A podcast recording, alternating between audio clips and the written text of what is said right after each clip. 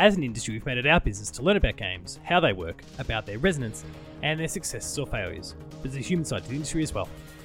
My name is Paul James, and welcome to Dev Diary, a series that explores and celebrates the incredible feats of the people behind the games as we dive into their stories, the highs, the lows, and everywhere in between. In this episode, I'm joined by John Garvin, current Vice President, Creative at Liithos. So join us as we explore his journey.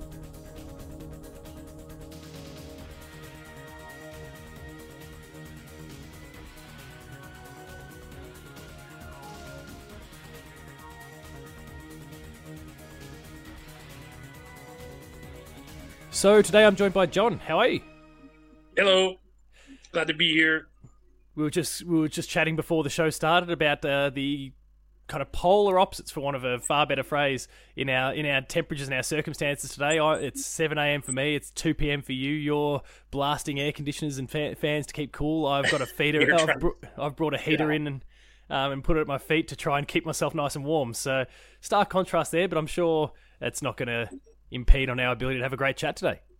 But dude, that's what I want. That's what I love about modern technology. Is it? It's it's almost like we're in the same room, even though you're literally on the opposite end of the yeah. world. it, it's it's pretty awesome like that, and and it, uh, I'm thrilled that it kind of creates opportunities like this. So this is Dev Diary, a series where we talk to developers from throughout the industry. They share their stories, their experiences, and the journeys led to this current point in time. And again, as we were talking about before the show started, we were, we were, conversing a few months back about the possibility of coming on the show, and things didn't kind of work out at the time. But in a fantastic turn of events, there's been some really cool changes in in your career path just within the space of what the last two to three months thereabouts. Um, uh, it's actually for me, it's been longer than that because I think when we first started talking, you know, I didn't really want to talk about any of the stuff I was working on because it was just kind of all blue sky up in the air. Yeah. But I I started working on Ashfall uh, literally over a year ago. Oh, because there okay, was right. a so there was a there was a, yeah there was and that's how that's how because I've known Mike Michael Mumbauer who started Liithos. I've known him for you know for years, and we worked together on a bunch of projects at PlayStation.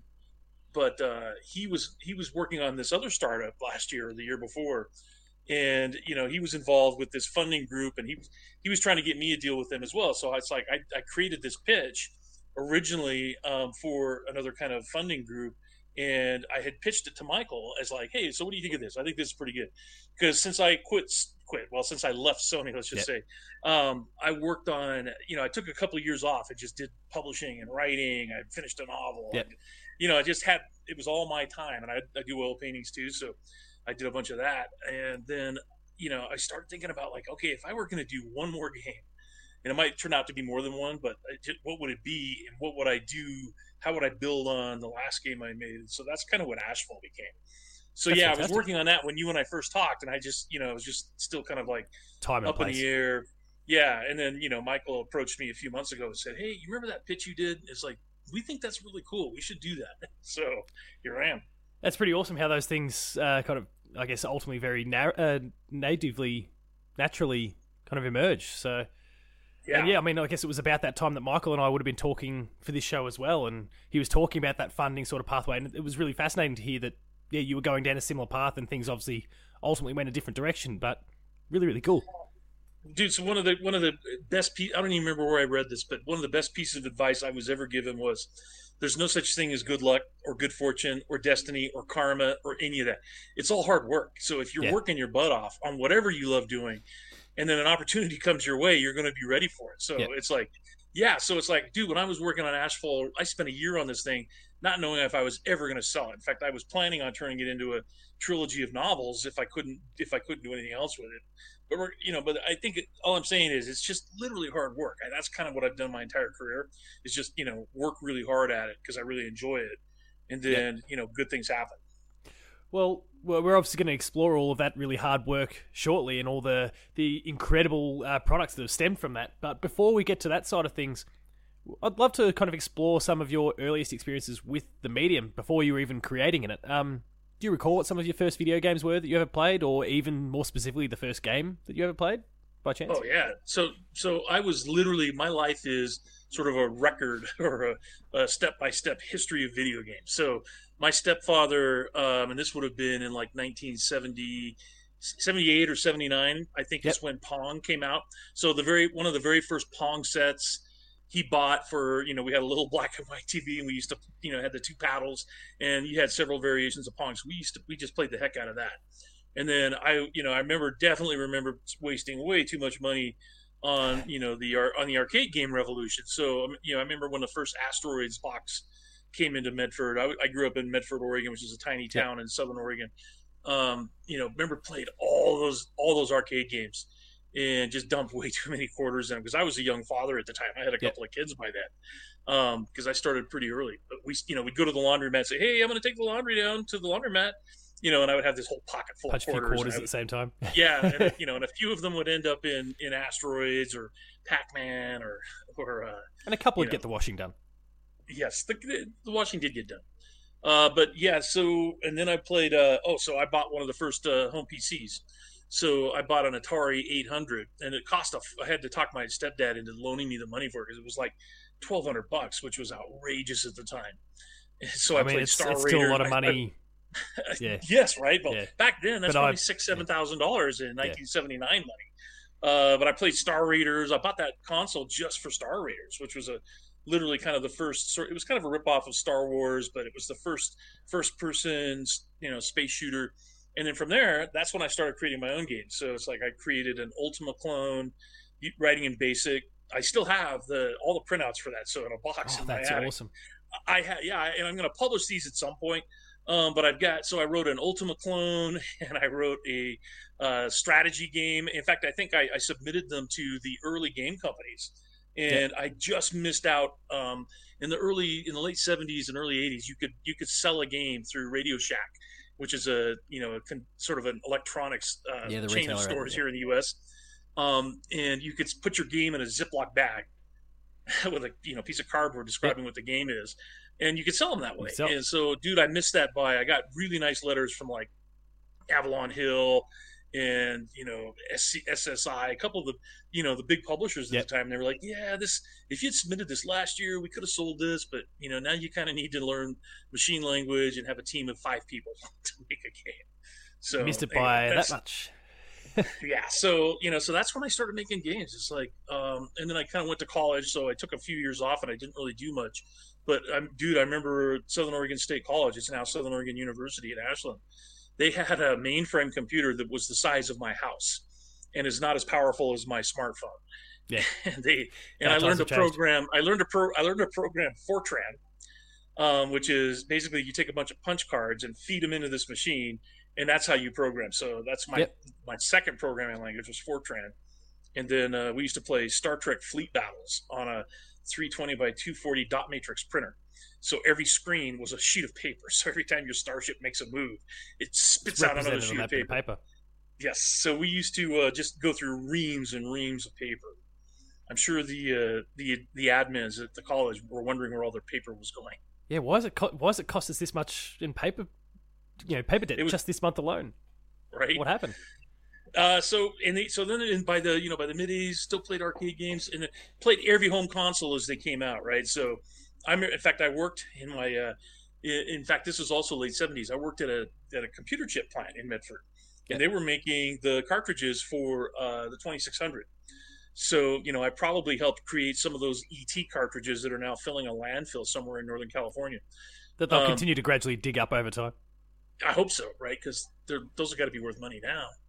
But uh, yeah, so it's like, and then from there, just every console that ever came out and then I got my first job in the game industry at uh, I was going to graduate school, so I got my bachelor's in Shakespeare, I got my master's in Shakespeare, and then I'm working at, as a part-time uh, teacher at the U of O, and was just tired of being poor, right? So yeah. uh, teachers don't make very much, so I'm working I at, can I'm relate. Eugene, and uh, I saw an ad in the paper saying, "Hey, Dynamix is looking for you know pixel, basically production artists." So I kind of brought my portfolio in because, like I said, I've always been an artist as well, and uh, and they and they hired me. So, dude, within two years, I was making more money than any of my tenured professors, just because the game industry was just taking off. Yeah. So, you know, in the early '90s, you could go from pixel pusher to art director in two years, which is what I did, and then to full director. Directed and wrote my first game after three years in the industry. Which obviously, you know, flashing forward to this current day and age, it can take. I mean, depending on I guess ultimately the pathway you pursue, whether you're going down the, the more traditional AAA path or at the independent scene. Obviously, there can be some variance there, but like it can it can take quite a while to firstly earn the the, the titles, but also then obviously the pay packet that can come with it. I think uh, I think if you're trying to break into games today, that the kind of path that I took and most people in my generation, that path's probably not available because. Yeah. You know, again, I worked at Sony for 25 years, and, the, and you know, I know that those guys, they're you have to have a degree now, for example, from you know one of the really good art schools. Um, I didn't have an art degree. I had degrees, but not an art degree. So I, you know, I think that's probably the biggest hurdle if you want to, if you just kind of want to break in. But the good news is there's plenty of opportunities in, in, in indie games. So you know you don't need a degree at all, and all the engines are basically free. Yeah, like I played, prove yourself. I, I, I, know Unreal pretty well, but I played with Unity a bunch last year when I was taking time off. Um, and dude, you can make some amazing games if you're an artist. You don't even have to know how to program, right? If you know just a little C sharp, then you can make some pretty amazing games just by yourself. Yeah, there's yeah. there's lots of incredible options out there for people these days, and it, I mean, we see some incredible incredible products out of that as well. I guess as you were doing these studies in, as you mentioned, Shakespeare and you were teaching and all, did you always have the eye out for something in games, or was it one of those opportunities, uh, kind of as you described there, might have, might have, I mean, we've spoken about hard work and, and what that gets you, but was there a, a degree of that one kind of falling in the lap and you've and you and then pounced on it, or was were you no, always just, you chasing know, that prize and it was just a matter of when it the opportunity emerged? You know, the funny thing is, I think um, because you know I I also used to get Compute Magazine, and they had all of these. You could every single issue of Compute Magazine had a printout, right, that you could type in yourself. So basically, yeah. small little arcade games, and ba- most of them in BASIC. And I would type all those in, so I kind of you know knew a lot about at least very basic level, you know, excuse the pun, basic level game uh, development. But it never even occurred to me to try to find a job in the game industry. I just didn't even know it was a thing right? So I remember doing my own garage games and then submitting them to like Avalon Hill and uh, SSI and getting turned down very politely. Uh, and, but you know, I, it never occurred to me like, oh, you know, there's a is there a game company in Eugene, Oregon? I didn't even know. Yeah. And so I didn't know until I saw that ad. So it didn't even occur to me to pursue a job in games. And I, I did know for a fact I couldn't make a living at it on my own because yeah. I had tried. so yeah, so you, you needed know, to find I went team. to college because I figured I would do something that I could make some money at and yeah, it all ultimately worked out, and it's obviously it, it obviously started what has been an incredibly successful career for you so far. It's been a very incredibly interesting career. Let's just say that. Well, yeah, I guess you know ups and downs along the way, and we'll we'll start to dive into those. Now, you mentioned Dynamix, obviously being that first opportunity there, and you, and you got to work on a, a series of titles, as you mentioned yourself, in a variety of different capacities. There's Nova Nine, there's uh, Willy Beamish, there's Stellar Seven, Bouncers, Mission Force, Cyberstorm. There's there's a range of different titles there, and I guess a lot of people these days who who know your name know you for the likes of Syphon Filter and Days Gone, and then yeah. obviously the um the the spin-offs of Resistance and Uncharted. But the, I guess the really fascinating thing about those games is that they are so diverse in their nature. I mean, we're talking about some games that are isometric turn-based strategy games. We've got one that is a basketball game, and like that. I mean, what was that like? Kind of bouncing from very, so, very different sort of games at the time. So I think you know. So the interesting thing to me is, uh, so I had lunch with Jeff Tunnell uh, a couple of weeks ago. He was my the co-founder, the owner of Dynamix you know, co-creator of a bunch of their games, including like Willy Beamish and The Incredible Machine, and you know, so super talented, visionary guy, and was even back in the in the '80s. So you know, he was the guy who hired me, and we had lunch a couple days or a couple weeks ago, and we're just kind of talking about those days. And you know, and, and the the thing that's that I think is most impressive about Dynamix is how many innovative things they did. Like if you look them up on Wikipedia, I'm not sure if all this stuff is recognized, but like Willy Beamish was the first game to have full Hollywood animation. You know that they actually hired real animators from Hollywood and real artists, and it had, you know, and that, and that was just one of many innovations that you know that Jeff and then later on Ken Williams with Sierra Online when they bought them. They just were, you know, they were just making whatever they wanted to make yep. that was fun. So at one point, yeah, I was given uh, I was given like two years to just kind of sit in my office, like you know, like almost like it's at Pixar, and just come up with ideas. I was kind of an idea guy, so because I could draw and paint, but I could also write because I had my my uh, my English background. Yeah. Um, I could kind of put together these pitches and proposals, and I was using DPaint Animate and would create little animated sequences. Hey, how about this? How about this? And finally, one of them one of them took, and it was just because uh, Jeff was working on a series of games called Earth Siege, yep. which was kind of like Dynamix' version of the Mech Warrior, right? So you got these giant robots wandering around and blowing each other up. And so, you know, my idea was, hey, we could do this as an isometric game because Sierra um, slash Dynamix did not have an isometric strategy game in their portfolio yet. So, you know, I kind of pitched this, put together, yeah, built a little the built little robots and put together a video demo that showed you know the hexagraphic grid and the terrain and how you could you know there were some things I would do differently if I were because you know what I what I did wrong and with uh, and this was called Cyber Mission Force Cyberstorm. The only thing I did wrong was I based it after the games I like to play. So at the time I was playing a lot of tabletop games, which were all turn based and you know built around hex hexagrams, so you're you know could know what you're facing and so on. Yes. And what I didn't realize is that what was going to blow up that same year was RTS, so real time strategy games where everybody's just kind of you know you know StarCraft and all those where you're just kind of your little armies are doing their own thing and you can guide them and influence them and you know outfit them, but you're not controlling them turn by turn. so turn turn based games were very very niche. They were uh, you know for old time gamers like me. They weren't for you know the, the, the computer game audience was evolving so quickly um, because of you know the just advances in technology. Like you PCs were then powerful enough to do a real time game. Yep. And I think that's one of the things like, you know, so Warcraft and StarCraft, those games just took off and kind of and kind of took over the market. And I, you know, just before that, I had done another game. And I was kidding Jeff about this because I had spent six months working on a prototype for a game that turned out to be exactly what Diablo turned out to be. So again, an isometric game. You played a barbarian. You had a sword. You were dungeon crawling. You were killing stuff. And I was like, I'd put all this work into this game, um, and I think it was called the Barbarian, but it was too close to Diablo. And so then when Diablo was announced, my game got killed. Yeah, right. That's that's a bit of a shame, but I guess I, I, guess it's one of those things. Probably even of the time where there was a lot of these sort of ideas bubbling to the surface, and there might have been a degree of who got there first. Well, dude, that was that's the thing, right? So the, the earlier you get into any industry, it's just it's just wide open. It's like yeah. there are so many, you know, because even Syphon Filter, yes, when it came out, you know, ten years later, it was one of the first um, stealth action games. So you know, Kojima had done Metal Gear, and GoldenEye had come out, you know, the year before us, and but still, it was pretty wide open. It's like you know, there was no there was no SOCOM yet. There was, you know, there was no Tom Clancy series. Cell, yeah. You know, some of these games that kind of, you know, came and, and took over the genre later. But yeah, in those early days, you could pitch a game and be the first of that kind and that would happen all the time. Early games were just all about innovation because hey, how about this for an idea? And they, it hadn't been done before. And then you just the other thing I wanted to point out about Dynamix, by the way, is just the, the, the rapid advent of technology. So I mentioned that a little bit about the power of the PCs and how that kind of made it possible to do these more CPU intensive games.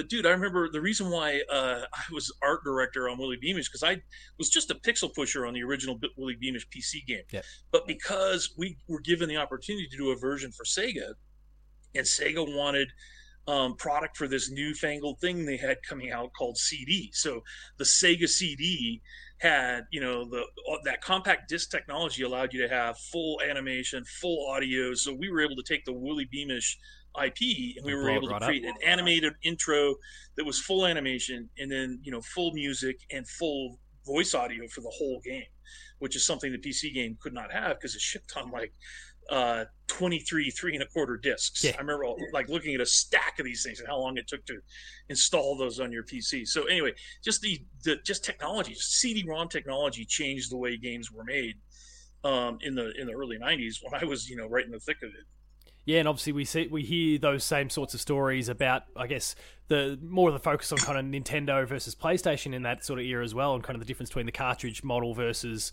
versus what the the PS1 and CDs kind of opened up, and that kind of pushed some developers and publishers certain directions because of the capabilities that CD presented. Um, and so it's really fascinating, kind of hear the same sort of thing for a few years prior to that as well.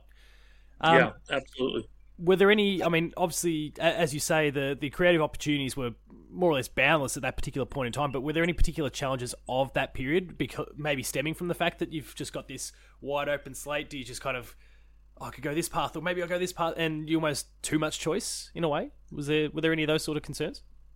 No, I think you know I think I covered the big the biggest challenge, which was you know trying to stay ahead of what other publishers were doing, and not work on ideas that were too similar because that was a big thing. You just you know in those days you just really couldn't publish two games that were pretty similar to each other. It just yeah. kind of didn't happen. So something would get would get killed.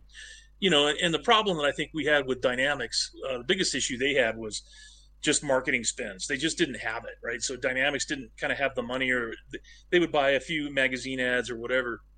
But there's you know there's a huge fan base for their games now. But you know it's kind of one of the things jeff told me. It's like well you know it's like a lot of those games just didn't sell very well right? So yeah. you know you're talking 40 50000 units of a game that took you know 200 people a couple of years to work on. It's not cheap. And so you would have uh, you know some of their games did really well like red baron and some of the flight sims um, and I don't have all the numbers, so I, I you know, so no, of course. I may be I may be inaccurate on this, but my perception at the time was there just wasn't a lot of money and there wasn't a lot of money to be made. And so budgets were really tight salaries were really tight and you know and, and i think Dynamix went through a couple of major layoffs. I survived two of them uh, but didn't survive the third one. I mean we're talking like going from a studio of 300 people and then suddenly it's down to 100 people so you know that was a big problem in the in most in most studios early in the industry. It's even kind of a problem today with some yep. studios, right? Yeah, we still hear about it. They'll, they'll, ramp up and hire a bunch of people, you know, get a game done, and then just kind of fire everybody. So that you know that was no fun watching my friends get fired, you know, twice. Um, Let alone experiencing it yourself afterwards. Yeah, so it's not you know that's not a pleasant part of of the uh, game. In fact, I, just, I, can't remember her name, but I just saw a video uh, game to uh, posted on Twitter today. All where right. she's basically where she's basically and I'll send you a link to this later because it's pretty funny. But she's basically complaining about everything that's still wrong with the game industry, and so she's kind of talking to an audience who's like, "Oh, so you want to get into games? Do you want to build your life around the possibility of layoff every year? Then join us." such so, a such a beautiful looking pitch, so appealing. So, so those were probably the biggest challenges. Is it was just you know kind of a I don't know. It was a very volatile industry, let's just yeah. say. So there was a lot of a lot of high swings up and down. Which I guess if you caught if you caught the swing at the right time, it was fantastic. But yeah, if you happen to be in the wrong place at the wrong time, not so yeah, fortunate. Exactly. So how did things from there? Because the next step is Eidetic, or what eventually became um, Bend. How did yeah. that opportunity actually emerge for you? So I was I was a director at Dynamix. And like i said i got not really laid off but more demoted because you know they kind of didn't want me just doing blue sky projects anymore again because of budget reasons right? So they were yeah. they were cutting back everywhere. They wanted me to kind of go back into more of a production role and you know take a take a salary cut and definitely a power cut. And i'm like yeah i don't think i want to do that. So um, i just kind of looked around and, and, a couple of people who used to work at uh, at Dynamix um, had moved to Eidetic. Um, mo- mostly Chris Reese, who was the who's the current uh, um, studio head over there now. Yep. And you know, he and I hadn't really worked together, but we kind of knew of each other, and you know, they kind of they kind of pointed to me and said, "Hey, you know, we're looking for like an art director role." So it was kind of a lateral move, and it was a you know the same salary though, which is kind of all I cared about at the time. And yeah, it wasn't that afloat, pay, pay the bills, look after the family, those sorts of things. right. I wanted well, I wanted to stay in Oregon, right? So I didn't really want to move to Seattle or, or LA or the Bay Area, and that's kind of where most games are happening. So yeah. you know, having another studio in Oregon was kind of like, what really? So, because I didn't really follow Eidetic, I didn't kind of know what they were doing. I, I'd heard a little bit. Um, but yeah, I just came over and they had just finished uh, Bubsy 3D, which for the record, I had nothing to do with. Sorry, I was going to make sure to cite that myself, but yep, uh, yeah, right, nothing to do with exactly. it. Exactly. Um, I keep having to say that. And, you know, and God bless those guys, by the way, because if you've ever actually played Bubsy 3D, it's not as bad as the critics said it was it, it, literally just paled by comparison to Crash Bandicoot, which yeah. took a completely different role. So, I mean, you know, Bubsy was trying to do something way more innovative. It wasn't on a rail. It was a true open world. They were trying to figure out true open world, um, you know, tra- traversal mechanics and platforming mechanics. Well before um, the industry ever worked it out. Yes, exactly. Well before Mario. And it's like if you get if you get into you know what they were doing, especially in some of the later levels, I wish they had started some of the later levels instead of the ones they they shipped. Um, it's not a bad game. So anyway, um, sidebar. But again, everyone, John didn't work on it. I did not. I did not want to work on. It. And also, they already had the concept of syphon filter. So when I was hired, they already had a working prototype. They had taken the Bubsy engine and and they had created the um, the subway sequence. So they had subway cars going through. They had you know a version of Gabe Logan. They had the shooting mechanics set up, and Richard Ham was the cre- not the creator, but the lead guy on it. I mean, he really yeah. was the creator. So Sony had come to Eidetic with this idea. Just basically, I still have the one page pitch in my file that Very says, cool. you know, that, yeah, because it was just and the guy the guy who came up with the idea was a guy named David Gracia, who was uh he was the associate producer under Connie Booth at the time, and he came up with this idea of like, hey, what about a spy game?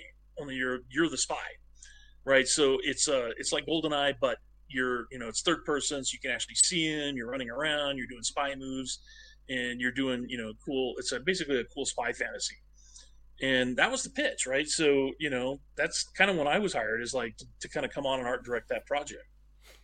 I mean that top then, level pitch uh, is what won a lot of people over on the the consumer side as well. Yeah exactly.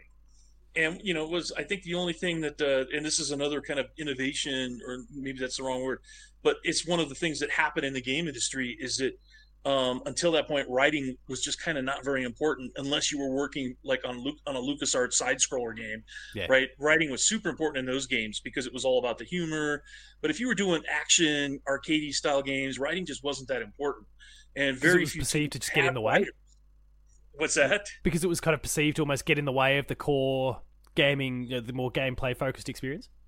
No, I think it was honestly just because there was not a there there wasn't room for it. Yeah, so you're right. Yeah, so it was just like, hey, you know what? We're you know we've got um, we don't have a lot of money for cutscenes, for example, so we'll have a few box text text you know text paragraphs in boxes. Yeah. And you know, and Syphon Filter did some of that too. But you know, for the first time, you kind of had you know you could kind of do with the advent of motion capture, which is when that was really taken off.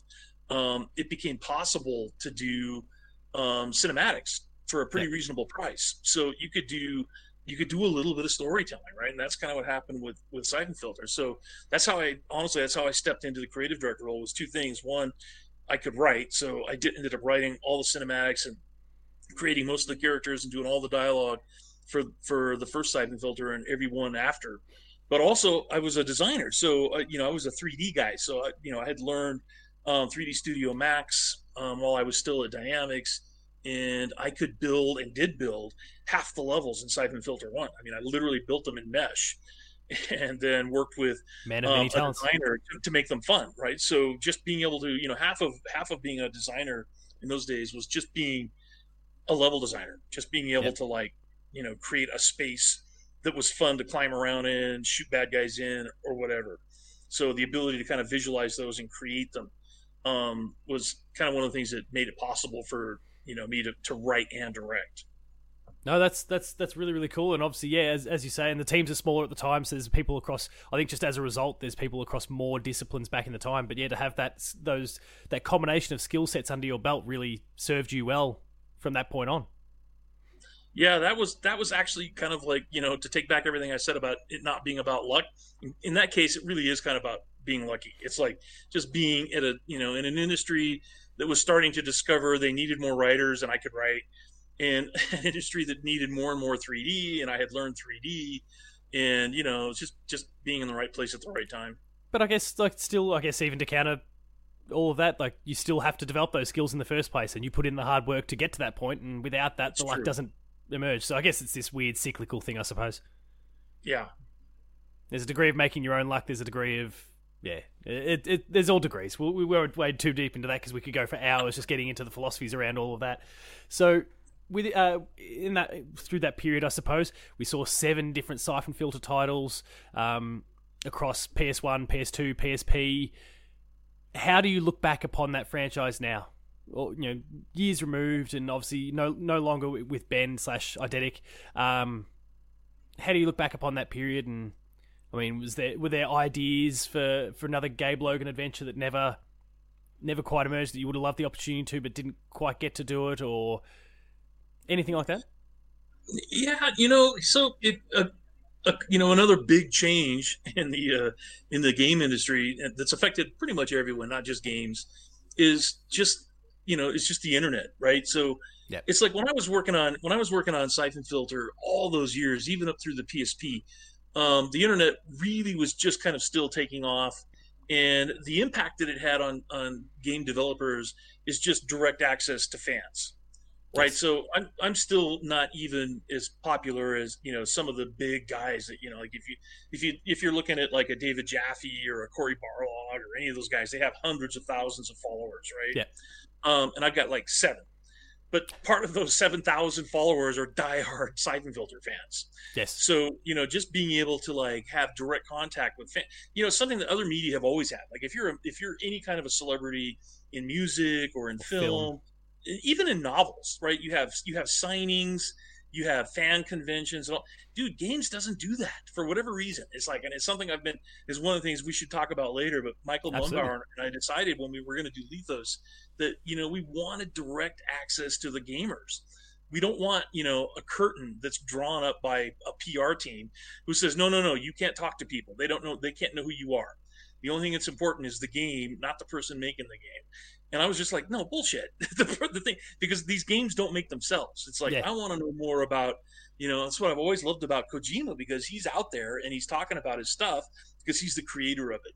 And, um, dude, as a creator of Filter, I never had that. I never had access to fans. I never knew how popular it was. So based on you know the sales i guess. Yeah we get to make more so presumably it must be doing okay. People must like it. Right? So you know so so the owners of Eidetic did pretty well when when when syphon filter sold a couple million units. Yeah um, because and that was dude that was the other thing i wanted to say jumping back to uh Dynamix days is the other big difference between then and now is just team size. Yeah. Right. When I, so when i worked on bouncers the basketball game you mentioned that was the brainchild of uh, Randy Thompson and Rhett Anderson. They were these were two guys who had started by um, being editors at Compute Magazine, and they were the ones who sort of wrote a lot of those those small games that you could uh, print out and program yourself. And they had created this game called uh, Bill and Ed's Basketball Adventure or something. And then we turned that into Bouncers. Dude, it was it was literally like a four man team, and I was a one man art team. I not only did every I not only did every single cinematic because it was another Sega CD title.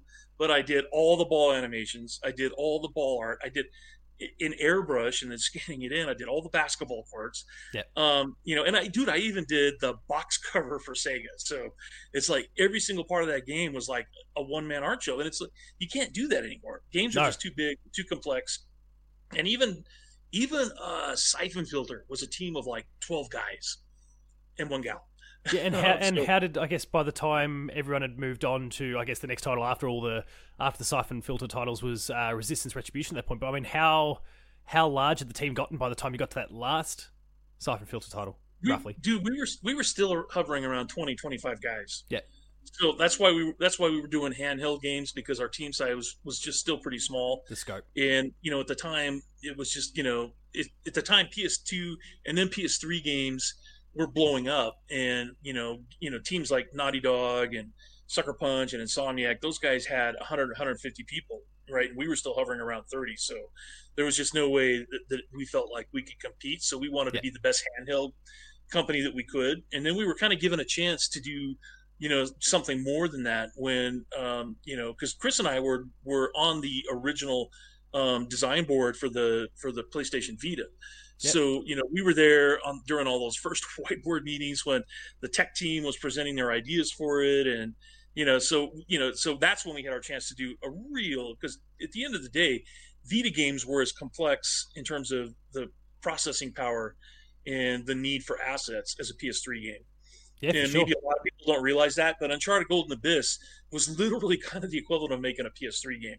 And so by that point, we'd ramped up to, I don't remember the exact number, something like 40, 45, 50 guys and gals. And it was just like, that was a, um, that, you know, it was, it was getting to be the point where it was a big team and it was going to be, you know, a real challenge to manage it. And so I guess, and we may end up, as you say, cycling back to it when we start talking about Liithos. But um, I guess the, the the putting the people out there, the the faces of the company, whether it's I mean yourself and Michael these days, or yourself and others back, yeah, back you know through through the earlier stages of Eidetic and Bend. I mean, do you think that PR and the curtain that you talk about. I mean, is that maybe because there's that concern of kind of the tall poppy syndrome sort of effect that comes out? I mean, certainly like that's something that look, it could it could be a particular problem in other parts of the world too, but certainly it's something that uh, over here in our Australian sort of culture, there, uh, there's a lot of tall poppy syndrome. There's you know if you start to kind of rise above the rest, there's always very very quickly, and we see it in our sports, which is I think where where really kind of the stark contrast between I think the Australian culture versus say the US culture really is is, is apparent as in sport over um, for us because dude I've, I've heard about this thing in, in Australia so I don't really get taken off at the thing. knees yeah, because I, you know, it's like I've, I can't remember which. Uh, oh, it was this this gal I was talking to that I met at a convention. This is like ten years ago, and she was talking about this exact same thing. She's like, "Oh, well, you've had your moment in the sun. You know, it's time to like take step back and let somebody else have theirs, right? It's that kind of thing." I don't think that's really what's going on with the game industry. I think here I'll give you a, a crazy um, theory, and I think it is. You know, I don't think it's as crass as you know they don't want you to become well known because they're afraid you know other teams are going to come in and hire you away. Although I do think that's part of it. That's that's right. Yeah, possibility. So I, I, definitely think that there's kind of a, a team first altruism that is, that they kind of that they kind of feel right. Like, hey, you know, no, and this is true. No game is made by one guy or gal. It's made very by, rarely anymore. That's for sure. Yeah, but you know, but I promise you that if if it, if the Death Stranding could not happen without Kojima, and if you've got a game that cannot exist without the creative visionary behind it. And I've talked to David Jaffe a little bit about this too, by the way. So he created the first God of War. All the ideas for what God of War was, and the same thing with Twisted Metal, those all came from David Jaffe. They didn't come from the team. They came from that guy. Yeah, the, you know? the team around him might be fantastic. But... Most, I also know for a fact that most of the ideas that became The Last of Us came from Neil Druckmann. Yeah right? And most of the ideas that, that became Uncharted came from Amy Hennig. I mean, we're talking like individuals who are creative, who have ideas, and you know deserve that right. But you know, they're the equivalent of a Spielberg in the in the in the movie industry, or, or my current yeah. favorite, Jordan Peele, right? It's like, dude, Peele is a genius. He's a creative genius because he has ideas and he's got a very specific vision and he gets it done. And I think the game industry, for whatever reason, is afraid of that. I don't know why. Um, I can tell you my uh, my example from another field. I'm a huge fan of Carl Barks. Have you ever heard of Carl Barks? I know the name, but I can't say that I know, know much more than that, unfortunately.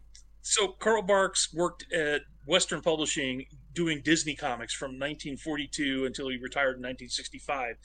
And if you know anything about the comics history, especially in the U.S., it's like comics was the medium in the 50s, Absolutely. right? So yeah. 40s and 50s it was comics and then it became tv and then you know and so on. But man in the 50s so he invented uncle scrooge. You know he invented huey dewey and louie. He invented he was at the at the disney um, cartoon the the studio working on the cartoons when donald duck was invented. So the guy was a creative genius and at the time at his peak he sold like i think walt disney's comics and stories sold 5.6 million copies a month in like 1955, and that's, that's just no insignificant number. That's huge. It, you know who Charles Schulz is, right? Yes. And you know, yes. It's like so. It, so the thing, the difference between comic books and comic strips is that the strips all ha- kept ownership of their properties. So you know, Charles Schulz owned Peanuts. He had, you know, they couldn't sell his his they couldn't sell products or anything without his permission. Carl Barks had none of that. In fact, Carl Barks could not even sign his name to his own comics. Walt Disney's name sad. was signed on yeah. every single one of his comic books.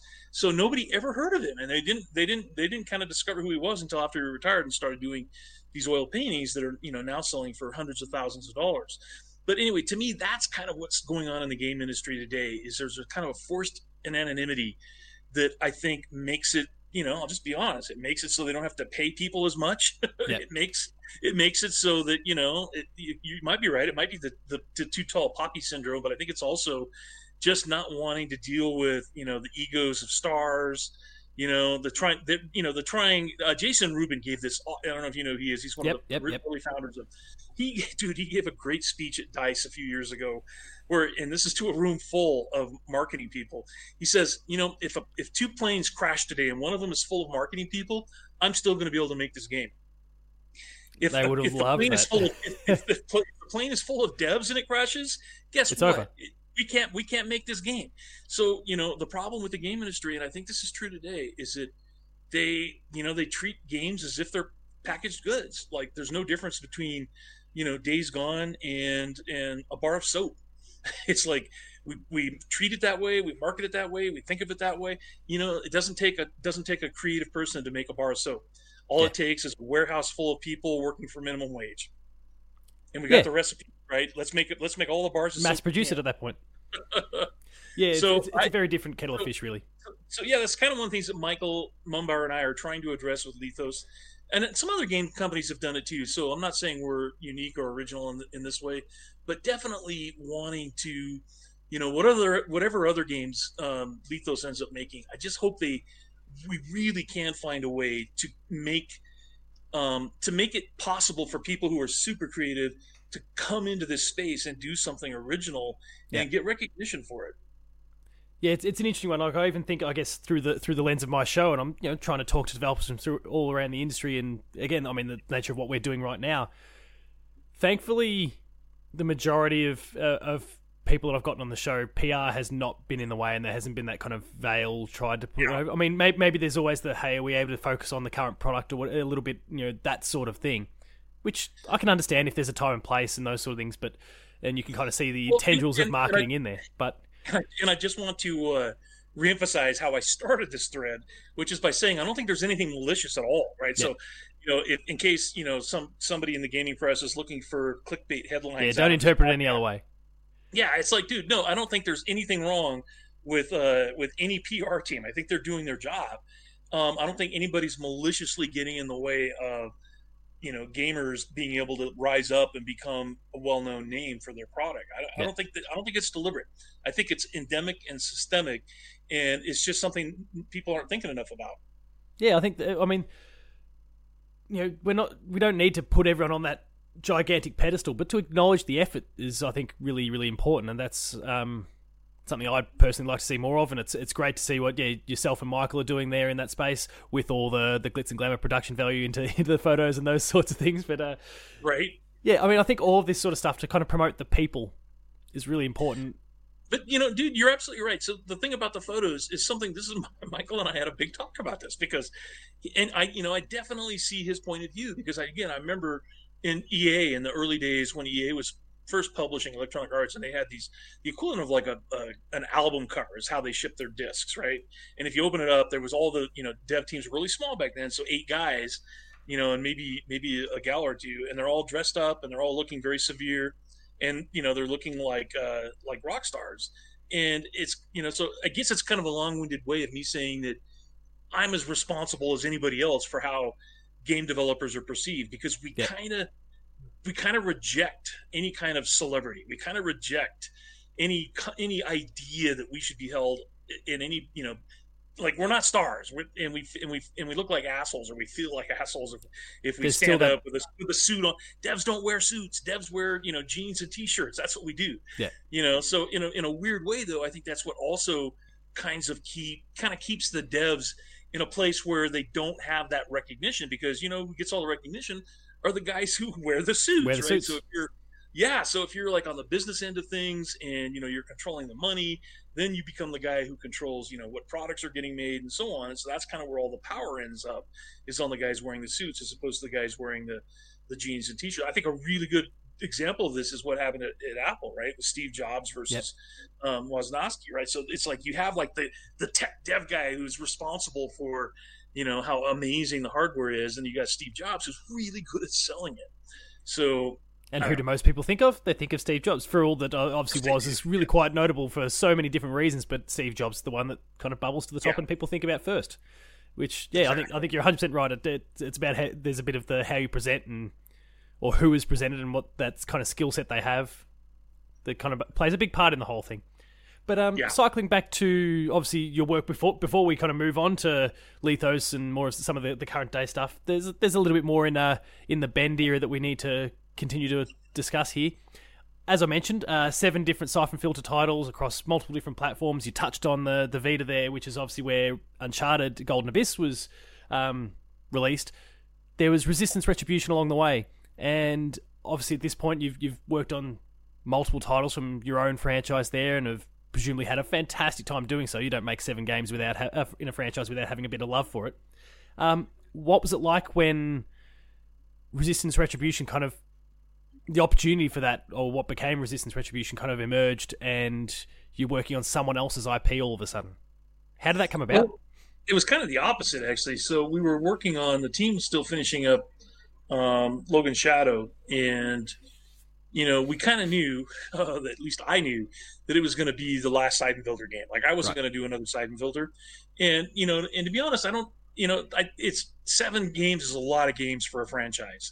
It's like at some point you're really going to start repeating yourself, and you're going to run out of ideas, yeah. and you know, it's just you need to let it. You, you kind of let it need to. Uh, rest for a while, rest. and you know maybe someday somebody will revitalize it and bring back. Because I would love to see a Syphon Filter with today's technology. To be honest, no clickbait um, articles, people.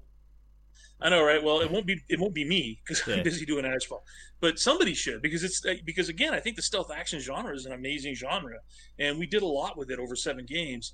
But while the while the team was finishing that up, uh, you know, the core creative team had been, we all kind of got together and said, and you know, I, I can't remember whose idea, it might have been my idea, to say, you know, we should definitely try to take another established Sony franchise and see if we can bring that to the PSP, right? Yeah. So because that way, you know, it's a market and it's a way, it's a you know something that I think Sony would need. And if you have an uh, a, it, because I think at the time, I don't remember the details on the marketing side, but I think at the time, PSP games, especially bigger budget ones, were kind of struggling. Yeah. Piracy was a huge deal. I mean, we were losing a lot of money to piracy at the time. Um, it had already the, the platform had already been cracked. Yeah, wide open, and it was wild west. Yeah, dude, it was like. In fact, I remember trying to convince. Uh, I can't remember who it was, but just you know, I remember looking at a torrent site, and whichever one of our titles had like two hundred thousand simultaneous oh. downloads. It's just crazy. You know, people don't realize what an impact piracy has on development because you know, dude, if that's a lot of money. That's a lot of money that's lost to your next budget because you're not you just didn't, you know, you didn't make enough money to justify spending that much on a game. That's what happens. So anyway, having having an established franchise, so you don't have to do a bunch of marketing spend to try to convince people what this is. Yeah, everybody knew what Resistance was at that time. Um, I think they were, yeah, they were working on Resistance two, but Re- Resistance one had already come out. It was a pretty big hit, and yep, you know, I remember re- I remember really loving Resistance one mostly because of the way they handled, you know, the presentation, right? I loved all the newsreel stuff and the World War II look and feel of the thing. Um, I remember not being that impressed by the by the story, right? Because it seemed like kind of a bland, hey, you know, a sort of bald, shaved juggernaut dude, and you know, he just kind of want it's kills like, so aliens. yeah. I don't remember that much about it, but I definitely remember pitching this. We created an actual playable prototype that was like using the Logan Shadow engine and creating a chunk of what looked like a European city. And we had like one of those big mech things running around that you had to shoot and a chimera i think and you know oh a drop ship. We had a drop ship yep. kind of come in as an animated sequence in real time. So it was pretty impressive. It looked like resistance. I mean i, I still look back upon that game really fondly myself. I it wasn't oh, it would have only been in the last year or so that i that i played through it. And I mean, I see rumblings, and I, guess we can kind of touch on this as well. I see rumblings that it might be coming to the PlayStation Plus Deluxe service. I think it was rated somewhere overseas at one point. Now, obviously, there's no official confirmation beyond that, but it's certainly yeah, uh, I have no raised idea. the hopes saw, and dreams of plenty of people. Right. Um, I saw I saw a YouTube video somebody posted recently about you know pra- praising the game and all that, but I watched part of it, and it's you know it's kind of cringeworthy to me because we were still hampered by you know severe production issues in terms of budget and all that, right? So, yep. man, some of the VO is not great. I remember I remember reading an article a couple of years after it came out, and you know, because you know, again, I wrote it wrote it just like I did everything else. Um, and some of the writing is just not that great in it either. It's like I, mean, uh, I remember improve, right? Dude, I remember getting uh, I remember getting blasted by this one critic who said, you know, they were writing it writing about it on a uh, in terms of a much larger discussion, but basically. Um, I was sort of guilty, and spoiler alert, I was sort of guilty of one of the worst tropes there is in science fiction writing, which is turn your girlfriend into an alien and then kill her. You know, that's a that's kind of a thing that happens yeah, in gaming. Yeah, I suppose a lot, right? So it's a true. You know, I didn't even think I wasn't even thinking of it in those terms back in the day. I was just trying to what like, fit the story. I was yeah. just trying to say what's what's the most surprising twist we can have, you know, or whatever. And unfortunately, that's kind of where most writers come down. It's like yeah. you know, let's let's let's turn your girlfriend into an alien and then force you to kill her. So that was that was that wasn't great, dude. That was not one of my finer moments writing wise. Um, but dude, yeah, it's like I think the uh, I think it was a, a surprise to our uh, our bosses at Sony at the time because we we kind of like I said we did it with a very small team and we were just like, hey, you know what? What if we do this? And so you know, I think it, it, impressed everybody enough to say, yeah, we could totally do that. So that's how Resistance Retribution was born. I mean, were they were kind of on the on the executive level? Were they pretty happy for you, for you to move on to something else at that point? Or like, I mean, was was everyone kind of meeting at the same point that okay, you're you're you're saying that we need to do something other than Syphon Filter. The the creative well has maybe been exhausted at least for now. Um, and Sony's looking, okay, we've got this new franchise, Resistance. It's doing well. We've got a sequel on the way. We can have this portable um, tie-in title. I mean, was everyone kind of meeting at the same point there? Were there other franchises explored before you got to Resistance, or was no? So I, you know, and to be honest, I don't honestly know or remember much about the business side of things because even by that point, even though Chris and I were still sort of co-directors of the studio, Chris had taken over all the business stuff, right? So he was the one that was working with you know Connie and those guys on the numbers and hey, is this going to be profitable? How you know, it's like all that stuff. It's like I was thankfully kind of shielded from it, so I could focus on the creative. creative. So I, I honestly don't know. All I remember for sure though is that, yeah, I don't know if they were, you know, if we were thinking we had to get off of Syphon because it was tanking, so much as we wanted to get off of Syphon because if we could do something new, you know, everybody was looking forward to that. I mean, in some ways, yeah, in some ways, Resistance Retribution is kind of one of my favorite games because it was the first time, you know, in in a in more than a decade that I got to do something that was kind of more science fiction, and we had enough budget to be able to do, you know, some cinematics that that were pretty good and character development. It wasn't yep. all just action sequences. So, the last science fiction game I had done was Mission Force Cyberstorm, which was that. Uh, isometric strategy yep, game, as we mentioned before. And yeah. you know, there was there was that was such a low budget game. It's like you know, there was it, it cost almost nothing to make that game, and so having you know being and the ability to work having on a new budget. franchise was just huge. It was so you know, Insomniac.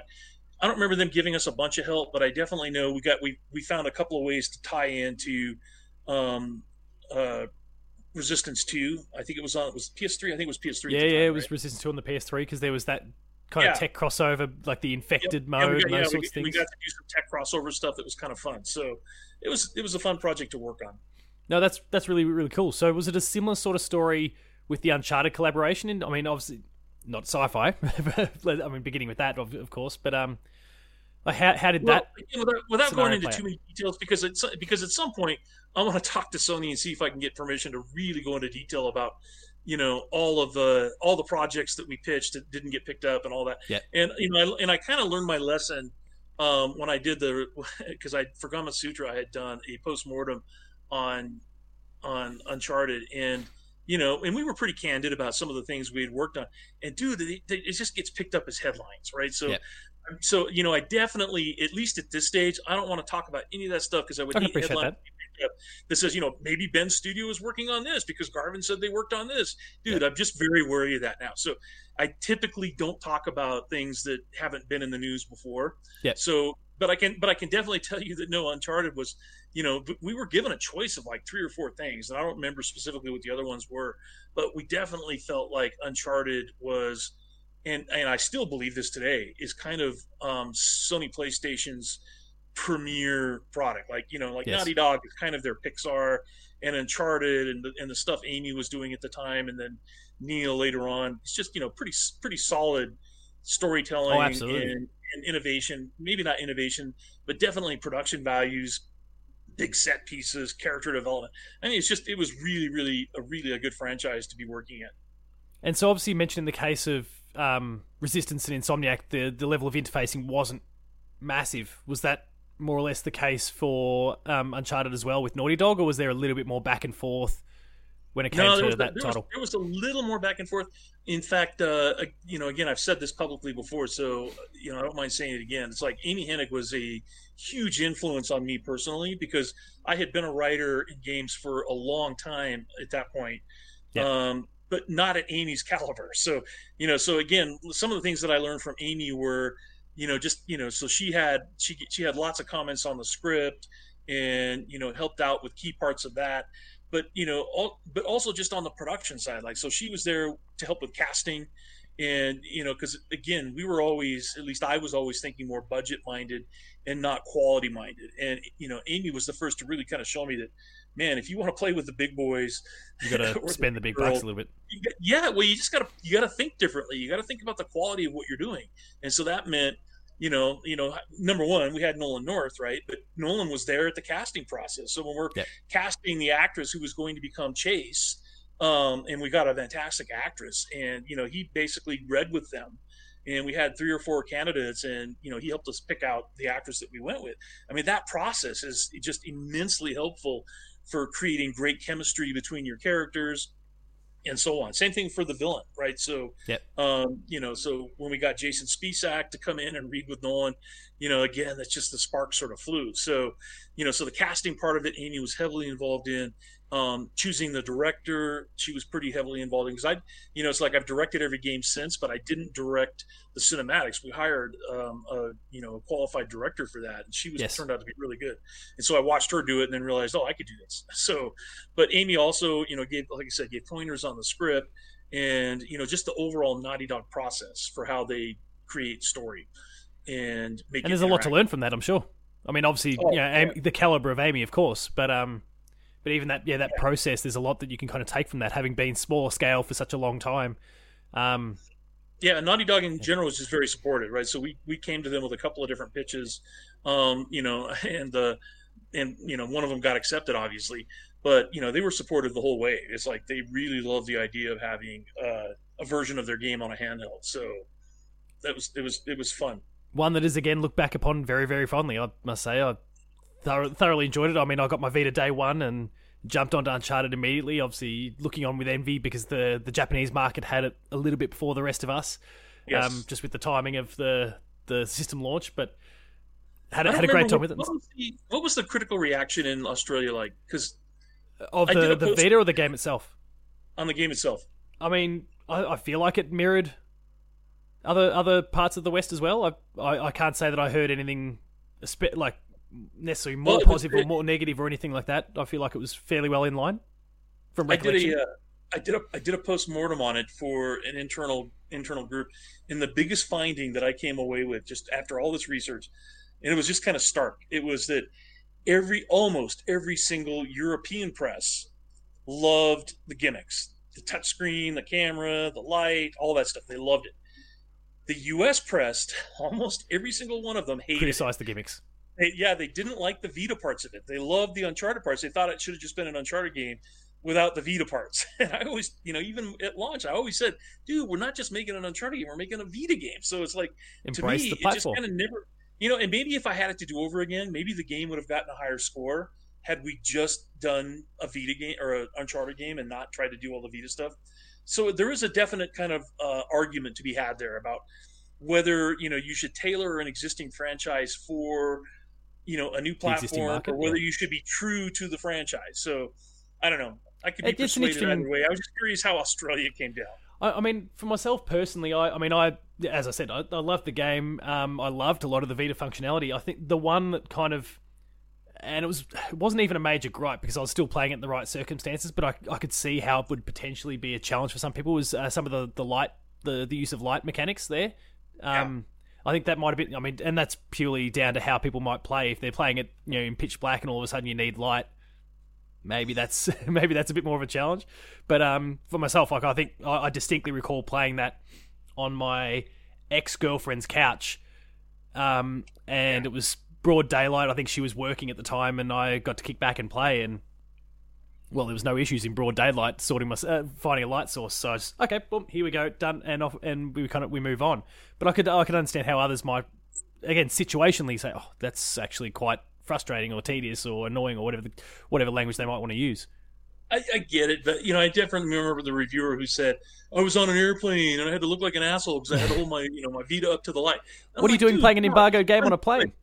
It's one moment in a big game, and it's like I thought that moment was kind of cool. It's like, okay, you know, because it's a trope that you know from fantasy and in other genres. Yep. It's like you have to hold the parchment up to the light, and you actually got to do that. Something, and you'll see something that you wouldn't see otherwise. So, it, to me, that's a perfect marriage of of the hardware and what it's capable of doing, and a gameplay idea. So, yeah, I mean, I, stand, like I said, I, I quite liked it. yeah, I, I, quite liked it, and um, again, didn't didn't impact me in the slightest. But again, I'll say to that reviewer, what are you doing playing that embargo game on a on a flight? Exactly. That's a whole other thing that we could wade into at some point. But the next step from there is Days Gone. Now, the the gap in, I guess, uh, launches between Days Gone and then Uncharted being the previous work was was quite a long one. But uh, you're obviously scaling up um, in terms of what the team was trying to create. It was you know this big PS4 title that size and scope was kind of matching and in, in a lot of ways exceeding a lot of the, its, its contemporaries. But what was that like? I guess at a time where I, we'd heard rumblings before the game was formally announced of a, uh, as I believe it was referred to in some circles, "Dead Don't Ride," and and, yeah. and um, what was what was that like as you were kind of developing the core ideas, the core pillars that would ultimately become Days Gone? Well, again, dude, it's a it's a it, of all the games I've worked on, it was the one that went through the most evolutionary changes from the concept until the final ship product. Yeah. And most of that six years, the first half of that six years was spent literally kind of trying to figure out. And here's the good news for for you in this show is that I've I've already talked about almost all of this, right? So there's a lot of material out there. So again, I'm really conscious about not revealing new behind the scenes stuff. Yeah. But we, but Jeff and I, Jeff Ross, um, you know, we did a huge um, article or a series of articles and interviews. Dude, we've talked about this ad nauseum. So I'll see if I can find something some, something new to throw in somewhere. But I'll basically, that, but... yeah, it's, it, it's like so. One of the things that I think was released a few years ago is uh, footage of the game, kind of the horde working on the Vita, right? So originally, this was going to be a Vita game, and so we had this idea for, you know, I think the original pitch was Sons of Anarchy meets uh, meets World War Z. That was the original pitch, and then you know, kind of throw in a little bit of Walking Dead because these were, you know, you know, and again, I know some early critics accused us of you know bandwagging but man, when we when we were you know first started working on these, these were still pretty new ideas, right? Absolutely, so, yeah. Um, and the horde is still something that other games haven't done. Not really, not the same way we did, right? So having this concept of having an enemy type that is literally, and especially in a third-person shooter, I know some isometric games have done this idea, but just you know managing a large group of enemies and how do you do that in an open world? Um, you know that was a, a, challenge that I think the team did a really really good job on is pulling that off. But man, we had that idea back on the Vita. So it was, you know, so originally it was going to be a super ambitious Vita title, and then, you know, Chris and the producers managed to convince um, Sony, and I think this is the way it went down. Again, I'm not on the business side of yeah. things, but I think it was. I think that's the way it went down. It's like, hey, you know what? This could be our chance because the and this is kind of what happened with with the success of of Golden Abyss is that I think we were kind of given a shot. It's like, hey, you know what? You guys can obviously make a great game and you can do some really innovative things. So give Bend Studio a shot at doing a PS4 game. And yep. I think that's kind of how it, and then it, and then it kind of evolved from that. So a lot of that first three years was just ramping up. And, you know, Chris was on the board at, at uh, Epic. So he was like, um, you know, on their technical, re, on their re, yeah, for Unreal. So we, you know, we, we were one of the first and early adopters of some of the new technology they were rolling out for Unreal 4 um, but then Chris had, had this entire tech team that literally rewrote most of the rendering for Unreal. So you know that's why the game looks as good, looks as good or better than any of the big budget games, right? So we had, but again, dude, we did all of Days Gone with, I think for the first four years we had 50 people working on that title. So a lot of support with you know Sony's other groups, but still it's a very small team and a very ambitious project. And you know, honestly, it you know it killed a lot of us. It's like you know like I really enjoy what I do, so I end up working overtime all the time, right? So yeah. I end up working crunch. Um, but you know, a lot of you know, but a lot of people, you know, that's they, they can't do that anymore. It's like, you know, so, so we talked about you know where was the game industry 25 years ago when I started. I'll tell you where it is now. There's a lot of developers with families and you know lives that and they kind of want to live their life. They don't want to, they don't want to live to make a game. And you know, when I was coming up, it was a lot of crunch and it was kind of demanded. And you know, it wasn't ever like, hey, you know, you're going to be forced to do this, but it was, you know, we have to get a game out, or this company's going to fold, right? It was that kind of pressure all the time, and I, yeah. you know, I kind of lived with that pressure for 25 years. And you know, and I think hopefully that's changing, right? So that people can have can have families and, and lives rest. and not, yeah, and not you know, and not have to worry about, oh my God, it's so much pressure to get this game out. So yeah, so six years, long time to be in the cooker on that game and you know, well, by the time we shipped it, we still had issues that we hadn't kind of solved, right? Yeah. Um, but uh, I think the thing that that I'm the most responsible for in terms of development is that we've never done an open world game before. So, like I said, Jeff Ross was the game director and helped really sort of flesh out what the what the game experience was going to be. You know how the bike was going to ride, how Yes. the combat was going to play, how the horde fights were going to go, all that stuff. And it just took you know it's a systems based game, so it took more than three years just to get the systems online. Yeah. We couldn't really start building and polishing the game until almost like an, a year and a half before we shipped. Most That of that sense. time was building the world and building the systems. Yeah, So all those it was- systems have to actually coalesce in a really cohesive, meaningful Yeah, way first. think about that. So, so the core experience is you're on your bike, you're out in the world, and you've got you know a dynamic weather system that's going to impact. You've got the time of day that's going to impact. You've got the you know the freaker populations that you know you've got marauders and the traps they set, and you're not going to experience Days Gone unless all those things are in and working. Yeah. Right, and then the dynamic events like, hey, you know, uh, a mutated bear is going to attack you, or you know, a breaker is going to come in and it's attacking the bear and then you know they they drag that into a marauder camp it's like these systems are all dynamic and they're all working at the same time but it's not the same experience if any one of them is broken or if any one of them It all falls apart. Yep, and the same It's that thing with Deacon, Cards idea. His ability. So his ability to ride the bike, to use shotguns, to do melee, to do stealth actions, all those things have to be kind of in and working too, or you don't have the sandbox part of the combat the system. game, So you yeah. got to be able to. Every system has to be in and working, and then once you get all that, oh my god, how much time does it take to tune it and make it fun? And then you add on top of that the progression systems, right? So, you know, and these are the things that I think maybe you know had we had more time, we could have we could have polished a little more. There was definitely some pacing issues that I that I felt like it took too long to get into the story. Yeah, And we tried to fix we tried to fix a few of those, um, but you know, at, at the end of the at the end of the day, um, and I think Jeff said this in one of his interviews. If you if it takes you sixty hours to get through the core experience, as a developer, you're just not going to have that many playthroughs, right? It's Yeah, almost like sticking, it's sticking almost like yeah, it's almost like if you're playing, you know, professional football. How many touches do you get, right? How many how many chances does your team have to touch the ball and therefore score? And if you, it's all about that. It's so it's like if you don't have if if you can only play through the game five or six times as you're trying to final it, dude, that's just not enough. That's not enough Yeah. time. And that's the problem with these big long games is it just takes so much time to play through it, let alone make notes, give those to the team, refine, go back, do it again. have them have them make sure that the changes didn't break something else, right? Yeah. Iteration time is just crazy for a game like this. So obviously that's kind of the internal critiquing that goes on at the time, and as you're continuing to kind of refine and develop the product itself, and then there's the external one when the game actually launches. And uh, I mean, the game launched to a, I don't know, what how do we want to describe it? A mixed, uh, mixed to positive response. Um, overall, I'd say it was, I'd say it was pretty negative overall, wouldn't you?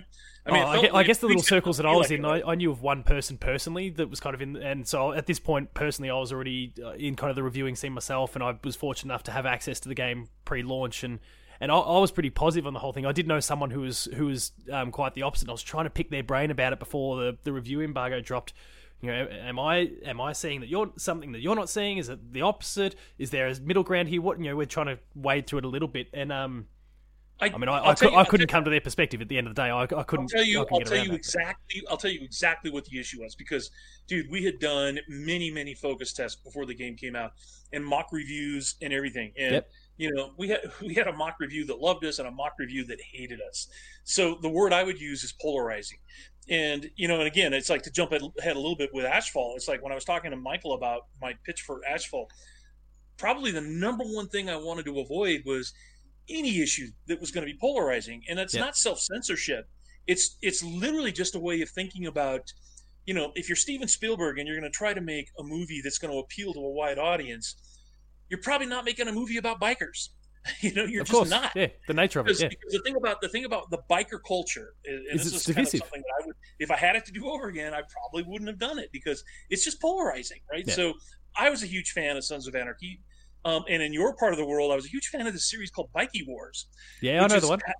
which is which is kind of an amazing show in fact if you've seen it then you know that it's like I kind of ripped off that scene where the main character and his girlfriend are riding and she kind of like closes her eyes and rests her head against his shoulder.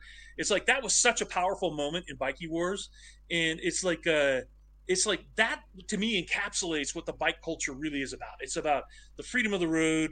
You've got the, you know, your alpha male dude who's a, you know, he's a badass. He's got, you know, he wears leather and he's got guns, knows how to use his fists. Yeah. But he's also got, you know, he's also got a woman he loves dearly and you know these these guys have these deep relationships um, that on the surface may seem kind of you know cliche and and and I don't know and misogynistic, but it's really not. It's like they have like everybody else in the in the human family, they've got relationships they care about, family they care about, and you know there's this kind of the the, the uh, I, what's the right word? It's like the the way a biker feels about his his significant other is very different, I think, than than is you see portrayed in most relationships yes. in film or in games. And that's kind of what I wanted to capture was a little bit of that.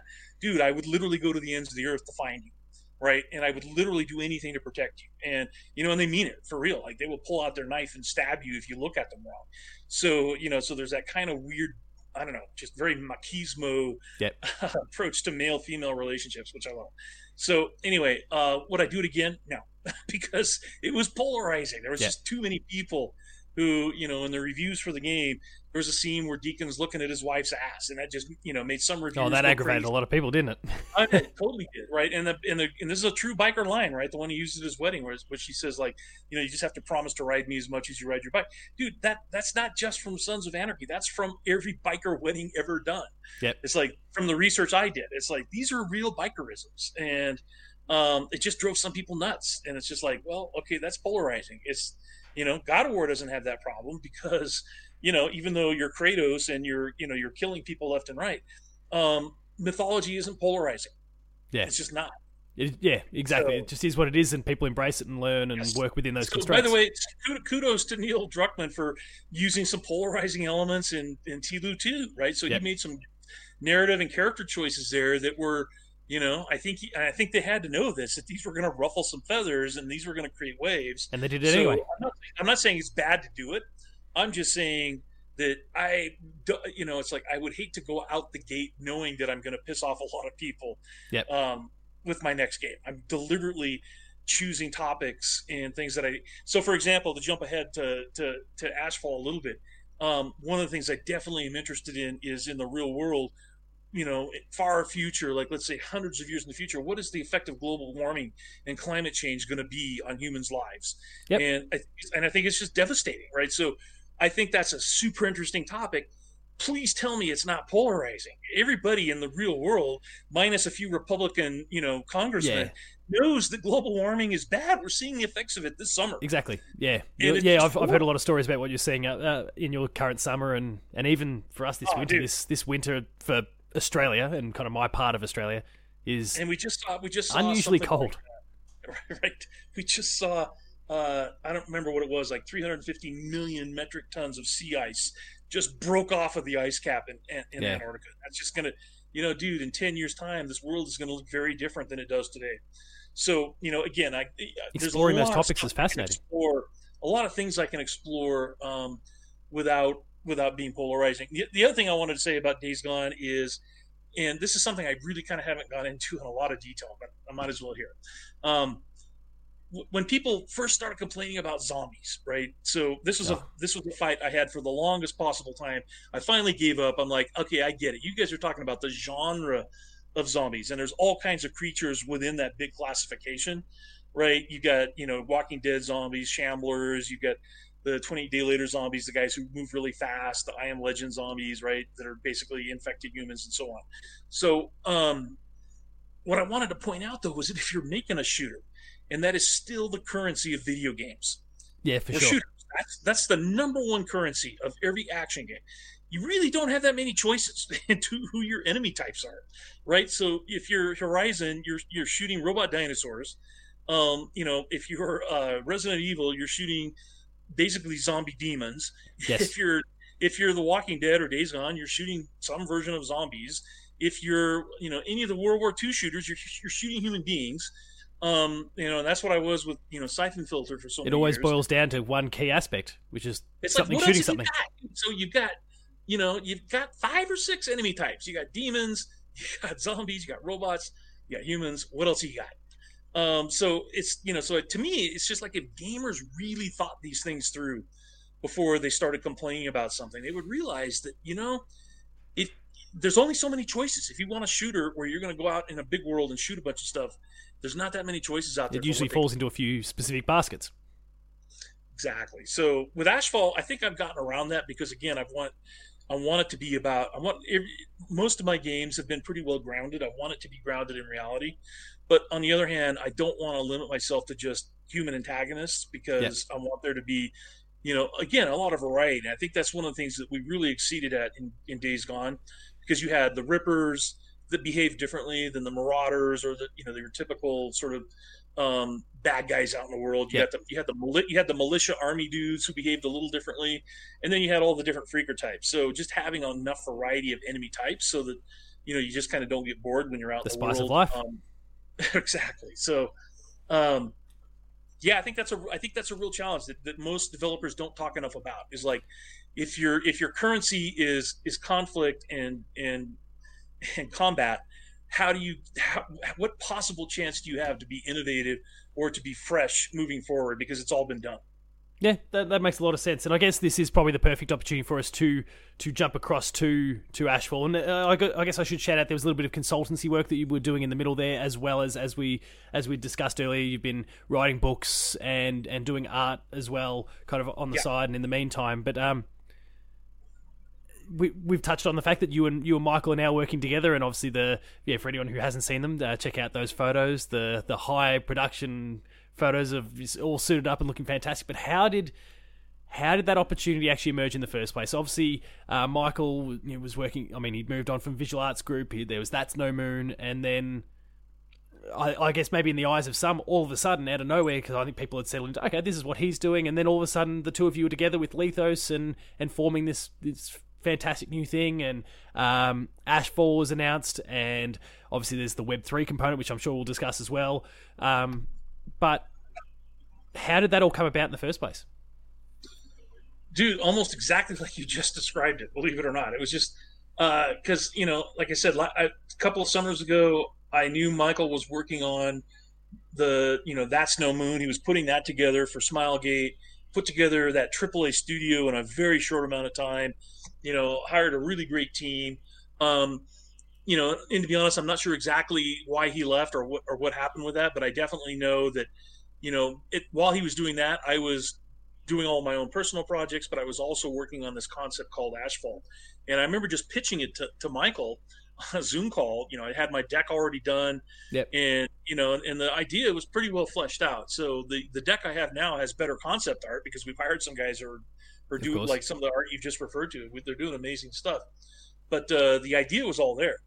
And, you know, I sort of alluded to this earlier when I was like, okay, you know, my last game, you know, for the people that loved it, they really loved it. How can I get more people to love it? right. Yep, that's fair. What I'm doing next. How is there a, is there a, is there a story idea or an IP? Because it's more than just story.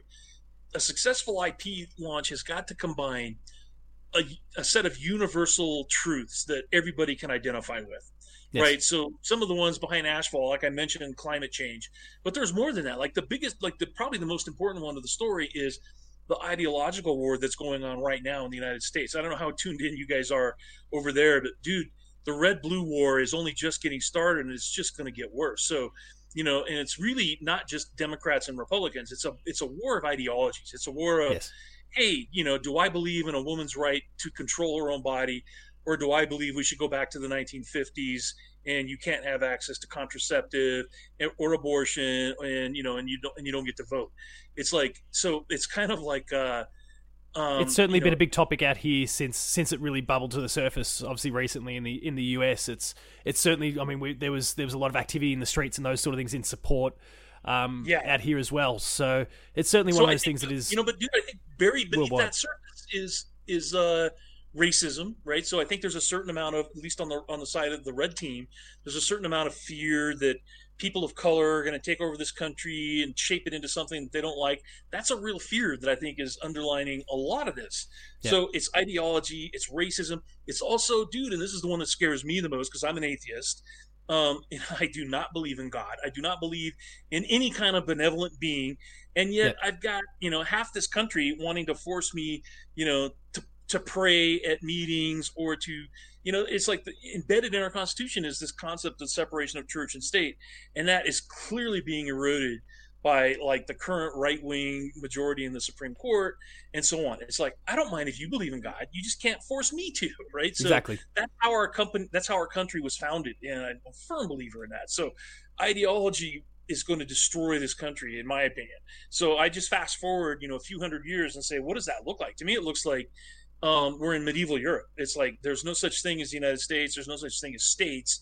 There's all these little fiefdoms, little uh, I call them enclaves, where people with competing ideologies, you know, it's like all the people in rural Oregon are red. They want to band together and separate from the more liberal parts of Oregon. Yep. You know, so Portland and Eugene, these are all very blue areas. And I can imagine in a far future where those are literally two different states. There are two different countries and they have their own you know they, they just they have their own government and their own system of belief and so on so to me that also is not polarizing this is a this is a truth whether yeah i mean we kind of see it now it's just it's there. just the the forced Yeah, sep- so- uh, separation that comes from that Yes. And, so, and by the way, so one of the things that I, that I was pretty proud of what I had done in Days Gone was presenting all sides. Because, dude, I grew up in Southern Oregon. I think I mentioned this. My Yeah. mom was a founding member of the, the, the National Association to Keep and Bear Arms. Her group was the one that came up with the bumper sticker that says, "You can h- take my rifle when you pry it from my cold dead fingers."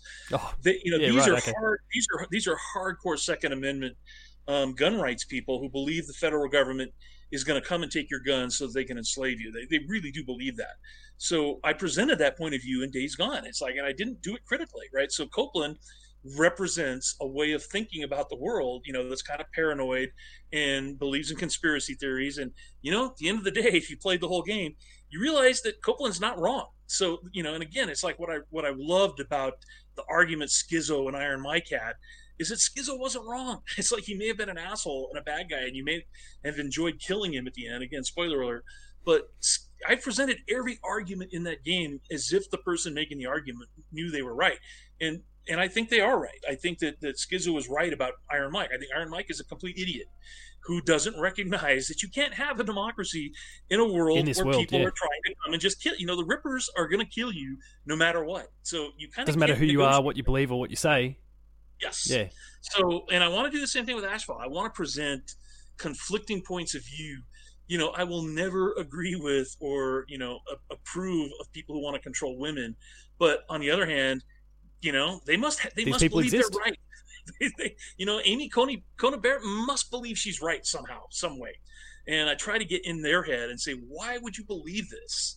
And you know, and try to present that as as if it's a valid way of thinking. So anyway, I you know I definitely think there's a lot to talk about in games, and I love, you know, again that's one of the things I kind of appreciated about Death Stranding was Kojima's, you know, in, in kind of in his sense, it's kind of like in an over the top way, but he's got big ideas he wants to explore. He's not just making a game about you know, you know, finding the next Fooble or you know, killing the next big bad. Games that have something to say about big issues that that, that affect us all. I think that's where I would like to see games kind of go more in the future. And Yeah, that's I'd kind agree. of one of the reasons I, I agreed to kind of come out of retirement and make Ashfall because that I was already thinking along these lines. So when I pitched it to Michael and you know, and he was already starting Liithos at that time, I think he remembered that pitch and he's like, That, you know, that could be a Let's really, do something really with good that could be a good launch time. And so, you know, so we negotiated and that's how I came on board because uh you know, I knew I had the chance to like make one last game, maybe maybe not the last one, hopefully definitely make, make the game that could that could improve on everything I wanted to do on the on you know on the sequel to my last game. I could do an Ashfall and and more. yeah the culmination of all you've learned so far Exactly. which which is a Oh. fantastic pre- uh, you know top level sort of idea and then of course yeah the, the, those kind of conflicting ideologies and how they will collide a- in these you know, different ways will be on a, fascinating On a, pers- on a personal note, I was able to. I learned so much doing because, like I told you, I did. I learned a lot from Amy working on Golden Abyss. I learned a lot just by doing on days on Days Gone. So, you know, I struggled for I struggled with the story for a long time, for you know, three years, trying to figure out how to make a story that you know because i definitely feel every story no matter what the medium is it has to be kind of a three act structure it has to have you know an opening part where your protagonist has a normal life and then something shitty happens to them and then that explodes them into act two which is them learning how to cope and learning how to Yeah. grow and learning how to overcome whatever and then by the time you get to act three you've you've learned enough that you can you, you can try to you know solve or resolve the overall conflict. Every game, I think, has that structure. Yeah, the there. But trying to translate that into an open world game was a challenge, and then also trying to, you know, it's like there, there, there's only, and this is the thing that sucks about games. There's only seven stories in the entire universe, and they're all told in different ways, but it's the same seven stories. And you know, the problem with gaming is gamers are really, really harsh critics. They'll be like, oh, so you know, so uh, so Deacon lost his wife. So you know, there's a trope for that. It's called fridging your wife. and you've and you you know you have like your loved one and all she is is going to be like the object of your desire dude every story is that way yeah there's a lot of that across all yes, forms of media yes that's my point so you know it's like okay so you got what do you got revenge stories or you got you know the quest for the holy grail or you've got you know it, it's just like there's only so it's like I, I, don't remember very many people watching Star Wars and going, oh, so you know, so they fridged Aunt Beru, and now and now Luke's got to join the you know Jedi so he can revenge. And no, dude, that's not what that story's about, right? Yeah, so, I mean, anyway, you're right that these stories can often boil down to those, as you say, seven different kind of core ideas, but it's it's what you build upon that and the the people yes. that you inject in their stories and those sort of things still, around that that it, really add still, weight. It, at the end of the day, the princess has been captured and she's taken to a castle. Yeah, you need and, to go save and her. Don- and Donkey can't. Donkey Kong has to stop you from reaching her. yeah. I mean, it's it's obviously a really fascinating one, and leaves me all the more fascinated to see how again, like these world, um, the, these these topics that we're we're kind of seeing wrestled with now, and their potential conclusion, how all that kind of interacts with the stories you're trying to tell, the core stories you're trying to tell. There will be really really fascinating. I'm really really excited to see it.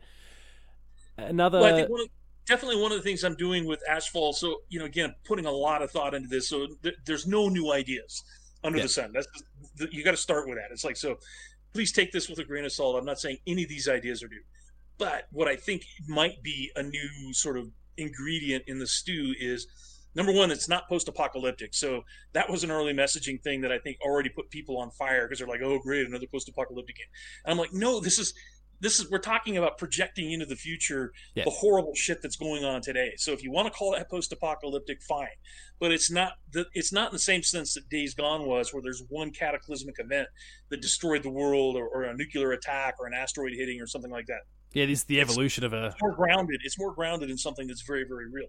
The one element that I have added is, you know, and I, and I don't want to talk too much about it because we have more reveals coming, but it's I call it the trace, which is, you know, the, the science fiction element of the game. These are imagine sort of pockets of dark energy that pop up and appear all over the all over the world at once and they have devastating effects and blah blah blah. So that's you know learning about what these things are where they came from how they affect the world that's going to be you know a huge part of the game. But beyond that it's like i i think the part of the the, the game that i'm looking forward to the most exploring is the character of ash himself because he you know we talked a little bit about this. He's born without arms my sister had a severe disability. She was born with cerebral palsy, and you know, I remember yes. watching all the years she was growing up. You know, her struggles, right? Not just the physical struggles, but also the mental struggles, because you know she would get teased by her classmates, you know, for being different, and that hasn't really kind of been explored in games very much yet, right? So Absolutely. it's not just I'm going to make this guy a superhero by giving him bionic arms. It's you know, it's more like what is the impact of that on a you know on a human being? How does you know how do you how you know how do you go from being somebody who's just kind of wants to be a normal and fit in and now you've got you know this kind of superhero story where you've got these this ability to do these other things that nobody else has? So in a weird way it's kind of a you know it's kind of like the dark knight meets you know a post-apocalyptic story. And uh, again that's kind of something i haven't really seen which is putting that sort of you know superhero origin story into the mix and saying if we if we go far enough forward in the future and so the world is very different but there's still lots of you know it's not crime fighting it's literally disaster fighting and it's like how you know how do you do that in an open world game and that's something that i kind of haven't seen explored as much no, that'll be really fascinating. I'm really, really interested to see it. And I guess, you know, like talking about the, the disability component of it and the fact that we really don't see that sort of thing in games. I mean, we touched on it before, but those yes, yes, the the top level sort of perspective of, of, a game might fit into those seven buckets, but it's then the the characters and their stories along the way that can really grow this into something that does feel more unique. And and you're right, we don't see that sort of thing in games. I'm yeah, sure, look, I'm sure there's a few examples, of course, but they're not the high profile ones yet. And I think the uh, you know what I think that I think the difference is, and for better or worse, and I'm not saying this is for better, it could be for worse. Yeah. But I think it's just how unique the how how, how the perspective of the author fit, fits into the story. So I know my story is going to be unique because I'm the one writing it. So it's not being done by committee. I don't have a team. I don't have a creative team.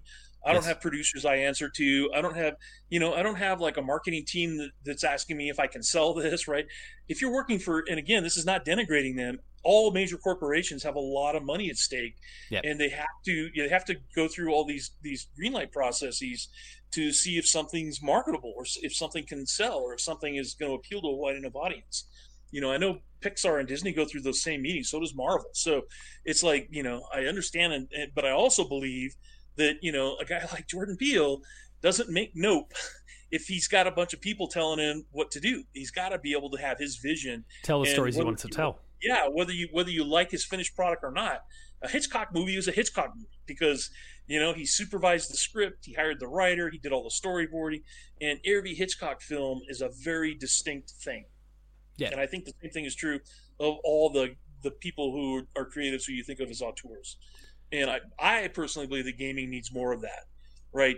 The gaming industry needs more people like Kojima and Druckmann and and Cory. These are people that uh, you know have can bring a vision to a thing. And I don't know if you saw any of Cory Barlog's uh, stuff on his God of War. So he did a bunch of postmortems, Yep. and one of the things he talked about was how much pushback he got. About You know, the the, uh, the the one shot camera and all those sorts of things. No, just about the relationship between Kratos and his son. Oh, okay. So for a long time, for a long time, it was called Dad of War, Oh, and everybody hated the kid, right? And it's just like to me, it was just like, okay, that you know, could they have done a game without the kid and without that storyline? Sure, but the They've fact done that, lots of those you know, already. the fact that they did that game, um, that was a surprising direction to take that franchise. And you know, without Cory, that that that, that decision doesn't get made, right? for so sure. that's that's visionary, and that's what I think the game industry needs more of.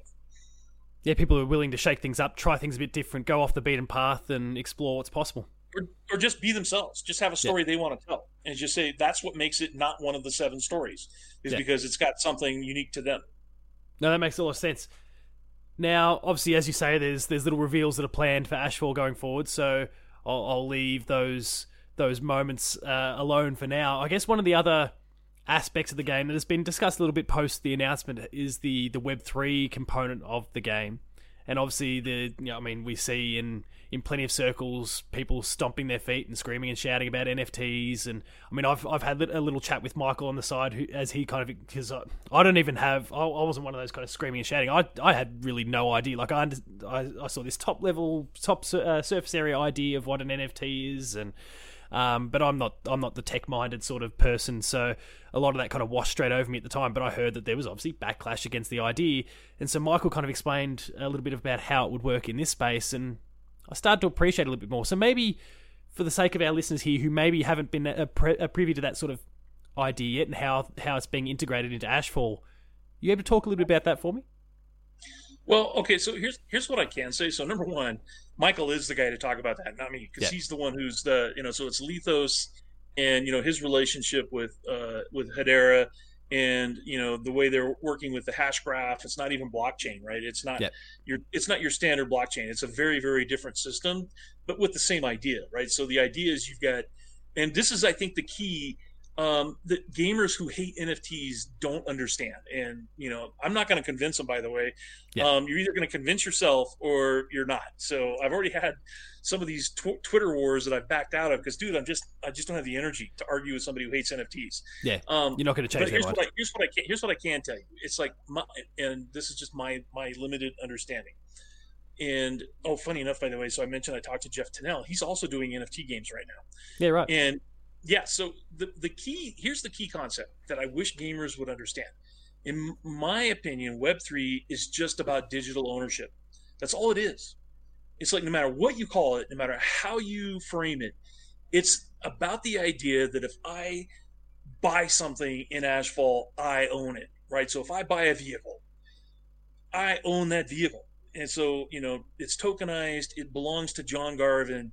And if, you know, if I decide to quit playing Ashfall, I can just you know because I played World of Warcraft for two years straight when it first came out. Yes, I have a steed in World of Warcraft that I think is worth like a thousand dollars now. If I could dig it out of that account and sell it on eBay. Yeah, remember the password and get in. yeah, it was just, dude. No, it's like it was super hard. It's like super rare because, and again, I you know the argument I hear online is well, you know, NFTs are are you know artificial scarcity. I'm like, dude, artificial scarcity has been built into every game I've ever played. It's like you know the the, the rare steeds and WoW were rare for a reason because yeah. it was bragging rights for players. It's like, oh, I've got this really rare item. Um, the same thing with you know every game I've ever played, whether it was Diablo or I'm playing Path yeah, of Exile loot right drops, now. all of those you know, it's like yeah, it's like uh, they're bad ways to handle it. Like I think the Real Money Auction House Diablo three was yes was kind of a bad idea. Um, but still, at the end of the day, if you read the if you read the EULA on all those games, you didn't own shit all you were doing was you had the right to use these assets for a while, but they belong to the corporation that created the game. And, you know, and I think that, you know, to me, it's empowering to think of a system where the gamers own the assets and not the corporations. It's yeah, I mean, it's a, it's a fascinating flip, that's for sure. I mean, to me, I don't understand why anybody would hate that idea, right? It's, if you don't want to do anything with it other than like keep the stuff in your inventory, then fine. What's the big deal? But if you like the idea of having ownership of your digital assets, then also what's the big deal? Yeah, and that you was know, one of the things Michael was explaining to me. Is you don't have to engage.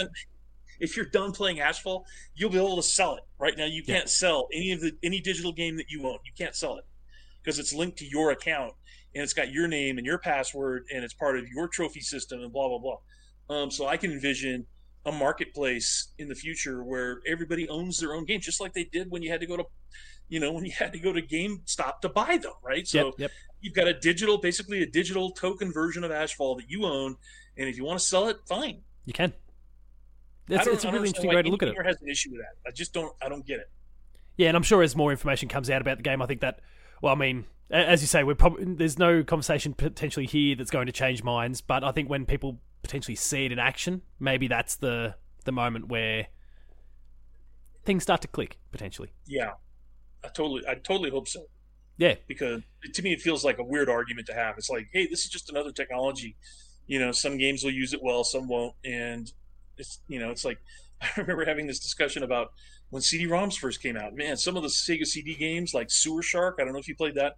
Um, it was just a terrible game because they were full motion video games. Yeah where you just kind of your interface was, hey, click on this and then a video would play. Click on that and then a video would play. It's like not great games but you know they used the technology to make something that could not be done without CDs. Without right? CD. So, so in my opinion, that's that's all NFTs and blockchain and Web three. All it is is a technology, and it's just going to depend on how developers use it. And if you don't want to engage in that side of things on the consumer side, you just you don't have to. Exactly, is my, is my understanding. So, um, I guess that kind of further fuels your point, which is if you're not interested, that's fine.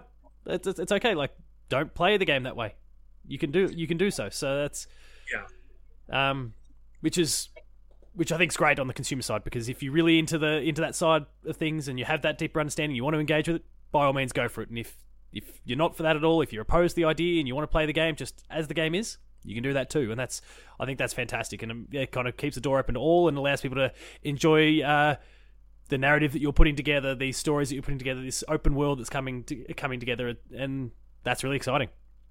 Yeah. So I'm looking forward to it. As we start to wind things down a little bit, I'd love to kind of zero back in on on you more specifically as opposed to the products themselves. And we've spoken about a lot of people um, that you've kind of worked with or looked at from afar. Is there anyone who really has inspired you in the way you go about your work? And obviously, we spoke about Amy before being really important in the case of Uncharted, and obviously several others too. But is there anyone out there that either, I mean, they may not be part of this medium, of course, that has really inspired you in the way you go about your work? Well, we've we've mentioned a couple of them. I think um, I've, I've been actually kind of lucky to be able to work with some kind of some of the bigger names in the early part of the industry, like definitely Marc Blank, who was the founder of of, of uh, Infocom, and you know helped kind of create the the text adventure as a genre, and you yep. know was the writer and creator of Zork, all the Zork games. Um, you know, if you've been around games in the '80s, you would know what that is. It's like yes. it was just it was just huge and then you know being able to watch uh, being able to watch um, Jeff Tunnell at Dynamix, you know, was was pretty huge. Being able to watch Roberta Williams, right? So she was like one of the early, Sierra, you know, yeah. sort of creators of the graphic adventure. So, you know, in a weird way, it's like I've been wa- watching these people as the as the computer and as the game industry has evolved. You know, the founder and the creator of the text adventure, and then one of the early creators of the graphic adventure, and then Jeff Tunnell did, you know, and Damon Slye did some of the early, uh, you know, flight simulators. Um, you know, th- those were all really, really huge. Um, and then also, you know, working with, uh, you know, just watching, you know, it, it, it's like I didn't work with him, but I but I've gotten to know him since. Is uh, David Jaffe, yeah. and watching his watching him work on, watching playing his work on God of War and Twisted Metal, you know. But even the games that I didn't like as much, I could just see the ferocity of them. So like Drawn to Death, it's oh, like yeah. it wasn't, you know, it wasn't necessarily received very well, but man, there's a ferocity of vision in that game that I appreciate. It's just like, you know, so I mean, guy, I had him on the show in the past. For, it's a loss of it's a loss to games, by the way, that he's no longer in games and making games. I think he's really enjoying, you know, his, his content uh, side. Yeah, his his the gigging that he's doing now. Um, but yeah, you mentioned Amy Hennig. I thought she was just really, really, really good at what she does. I can't wait to see what she does. I think she's working on another Star Wars game now. Yes. Yeah. Um, so yeah, so I can't to see can't wait to see what she does there. Um, I mentioned Carl Barks already, dude. It's like some yeah. of my biggest influences probably Carl Barks is my biggest because I fell in love with his work in my teens and then got to meet him and had him critique my artwork. Um, I don't know if you can see it, but that's one of my oil paintings in the background. Yeah, Scrooge in the background. Yeah. Sorry, yeah, audio so, listeners, but yeah, it's yeah, fa- there's a fantastic piece in the background there. But I've been doing these paintings for you know for as long as I've been doing games. I did my first painting when I was 17, so right around the same time I discovered video games. So they, they've kind of gone hand in hand but you know as a as a as a visionary creator as a guy who just you know worked anonymously for 30 years in in disney film and comic books you know it's like again i'm not putting myself in his category at all but he very similar right so he grew up in oregon you know 20 minutes from where i grew up and then he slaved away in an industry that didn't appreciate him for decades and i kind of feel like that applies to me as well and then you know and then just finally, you know, getting a, a chance to, you know, re, you know, discover himself by the time he hit retirement age, which is kind yeah. of what's happening to me. So I feel a lot of affinities for him. But man, dude, I've got a library of his work that fills an entire shelf. I mean, the guy just was prolific and created so many amazing characters and stories, and he just, you know, was a relentless workaholic. So, you know, I think I appreciate all those things about him. So towards the uh, towards uh, uh, you say obviously towards retirement age and all those sorts of things. So did he? He had his own Michael that came along and suited him up and put, applied it's, that glitz and glamour. Kind of a, yeah, so it's kind of you know it's a funny story for him because he retired and he was also an artist and a painter and he was doing landscape paintings. I just wrote a book. I'll send you a link so you can plug it for me. I wrote a, I mean i'll give you the chance shortly too but yeah. I, I, I, published a book called Carl Barks Paintings and Drawings 1965 to 1971 it was a five year period of his life that nobody had written about yet. Yeah, and right. so i created this entire hardback book that, that collected all these paintings that he had done. And you know he's self-taught so he taught himself to be a, a landscape painter and you know by the time he became discovered as the creator of uncle scrooge you know he could paint. So he asked disney for permission to, to paint uh, disney subjects and they gave it to him. And that's where his fame really took off. So you know yeah. his paintings in the 70s were selling for 150 250 dollars and today they sell for three four hundred thousand dollars a piece so you know that's he's got this international market of people who love his work and collect it. Um, very very very expensive now and that's kind of how you know he was able to retire. He did, he lived to be 99 years old. So from the time he was 71 until he was 91, he did these paintings and could make enough money to be able to retire comfortably. So that was that was a really good thing for him. Yeah, I bet. I mean, any of that any of that kind of steady, constant income from a beautiful creative endeavor in that period exactly. is, is awesome, right? Um, yeah. We've obviously touched on some of the valuable lessons you've kind of picked up along the way. Is there anything that really sticks out? That's something that maybe even helps guide now as a bit of a north star, even as you work on Ashfall? I'm sorry. Can you say it one more time? Are there any particular? Oh, sorry. Um, lessons that you've learned along the way. Now, we obviously touched on several throughout the different games and experiences you've had, but is there anything that's that really sticks out now that perhaps is that north star of a, to an extent when it comes to Ashfall, or just creative endeavors? Full stop. You know, I think um, it's going to sound really cliche, but I think the the biggest thing that I've always learned is um, is never stop learning, never Yep. stop experimenting, never stop growing, never stop, never get complacent or never get too happy with where you are. So, you know, so it's just a, a really recent example is, you know, because Michael and I are doing this comic book based on the IP at the same time as I'm doing the game. Yep. And I have always done at the same time I've been doing games, I've always done comics as well.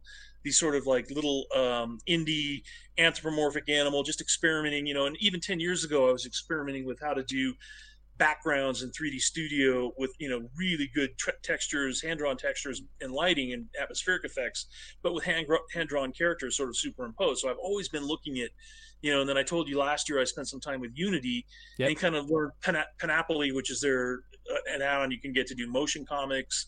Um, an adventure creator, so as I was learning how to do 2D adventures, and you know, and and that just kind of you know gets your mind going in a way where you can think about how things work and how you could do things differently or what you might want to do differently. And so for the comic book, I had written a script for the first issue of Ashfall, and it was pretty good. I thought it was really, really good. And then I'm working with the the you know Mike's hired this guy who's really knowledgeable about comics, and I have never done it. I had written a couple of Resistance comics, believe it or not. So that's something we hadn't we hadn't talked about, but. Um, Dark Horse, I think, came out with a four-issue miniseries for Resistance Two, and Yeah, one of my, I've got them one of my buried stories somewhere was around here. Right. I know so the my backup, the backup story was by me, and the because it was about James Grayson and his brother before his brother died.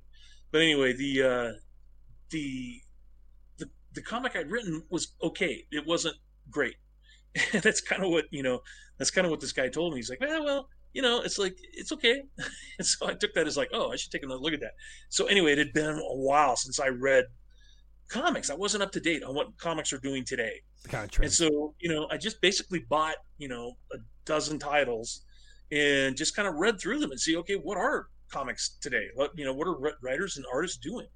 And it was pretty different from what I had done. So I, you know, just took another stab at it. And I was like, all right, this is, this is what I think a comic today needs to be. And so, you know, wrote a script and yeah, blew everybody away. It was like, oh yeah, this is it. We're going to, this is what we're going with. That's So the now- pathway. so so now I kind of know how to do comics, right? So and it and it's literally a matter of just immersing yourself in whatever it is you want to do. Please don't come into games thinking you're going to make games if you don't play games. Yeah. Right. My number one advice to people who want to write novels is you got to read a lot of novels. You got to know Immerse what's going yourself on. in it. This is- yeah, so there's I think Stephen King said that in his book on writing. It's like if you want to be a successful writer, you got to be a successful reader. You got to just immerse yourself in whatever it is. So it's like I'm always learning. I've never stopped, and uh, and hopefully I never will stop. I think that's the most important thing. And you know, my other piece of advice, and this is probably more to game devs than anything, is to draw your inspiration from something besides games. It's like if all you do is play games, then you're drawing all your inspiration from games. From a narrow you- bucket. Yeah. yeah, and then you get like a lot of Me Tooism, and you know, and we've and we've talked about that. You've only got the seven stories, but there's you know you can dress them up with, In with different things ways. that you draw from draw from life and draw from you know go see some live theater and you know read some comic books and obviously people watch a lot of television and see a lot of films but there's more to life and there's more to art and there's more to be discovered out there Absolutely. you know i would say immerse yourself in as much as you possibly can and it'll help every aspect of what you create i think No, I'd, I'd agree, and I mean, I mean, you're talking to a teacher, so the constant learning thing is something you you talk like straight up my alley. There, I applaud all of it. A couple fun ones as we wrap up. Yeah. If you could be credited for any game, so just retroactively add your name into the credits, and maybe because there was a particular aspect that you just wish you could have been responsible for or had a hand in bringing to life. Is there any game out there that you'd pick? you mean games that i had nothing to do with You had nothing to do with that you'd love to have somehow been involved with. Yeah. all I can tell you is like some of my my favorite games of all time. Um, just because of the impact they had on me as a gamer, I would say that number one would be Red Dead Redemption, the first one. Yep. Because that just had, you know, it, it wasn't a perfect game, but you know, it's like I number one, I stole so many ideas from them for, for Days Gone. It's not even funny, but the way they used um, actual songs with lyrics as an emotional way of bridging important sections of the game it was the first game I had played that had done that, and it was it was done really well. So the ability to create a fantasy, you know, in their case, the Old West, and kind of delivering on that, you know, incorporating every kind of genre and trope of the Old West, and still doing it in a way that that was fun to play. Um, that was a really really good accomplishment. I like that game a lot, and I you Yeah, know I think um, I think Uncharted Two is probably another one that I felt was like a perfect game. So you know again a perfect mix of just great action and character development and you know building on what they had done in the first one and kind of making the you know all the set pieces work as well as they did. Um, just what an achievement that game was, right? Absolutely. Uh, Both the first Diablo, dude, I spent so many hours playing the first Diablo, and it was also the first game, you know, because I was talking a little bit about how innovation in games, Yeah. in, innovation in technology, just sort of drove changes to gameplay over and over again. The big one in Diablo for me was I had two teenage boys at the time, and we all lived in different cities, and we were able to play a game together for the first time because you know I literally bought them a PC and a modem, and we played Diablo together, right? So you know they spent all their time killing each other for each other's ears, so that wasn't fun. But uh, it was, you know, it was the ability to play games together across long distance. Dude, what a foreign concept that was, right? Oh, yeah, absolutely. So it's like uh, that was a game changer. So, and I love that game. I told you I was working on a game much like it when mine got Yeah, the. Barbarian. Like- yeah. So, um, yeah, there's, you know, it's like the dude. I was like there at the very start of MMOs. So I didn't play Ultima Online, but I did play EverQuest. I was one of those sad people that was addicted to that for three years, and uh, I was Sony at the time, right? So I actually got to. I actually spent time because I would go down there for motion capture.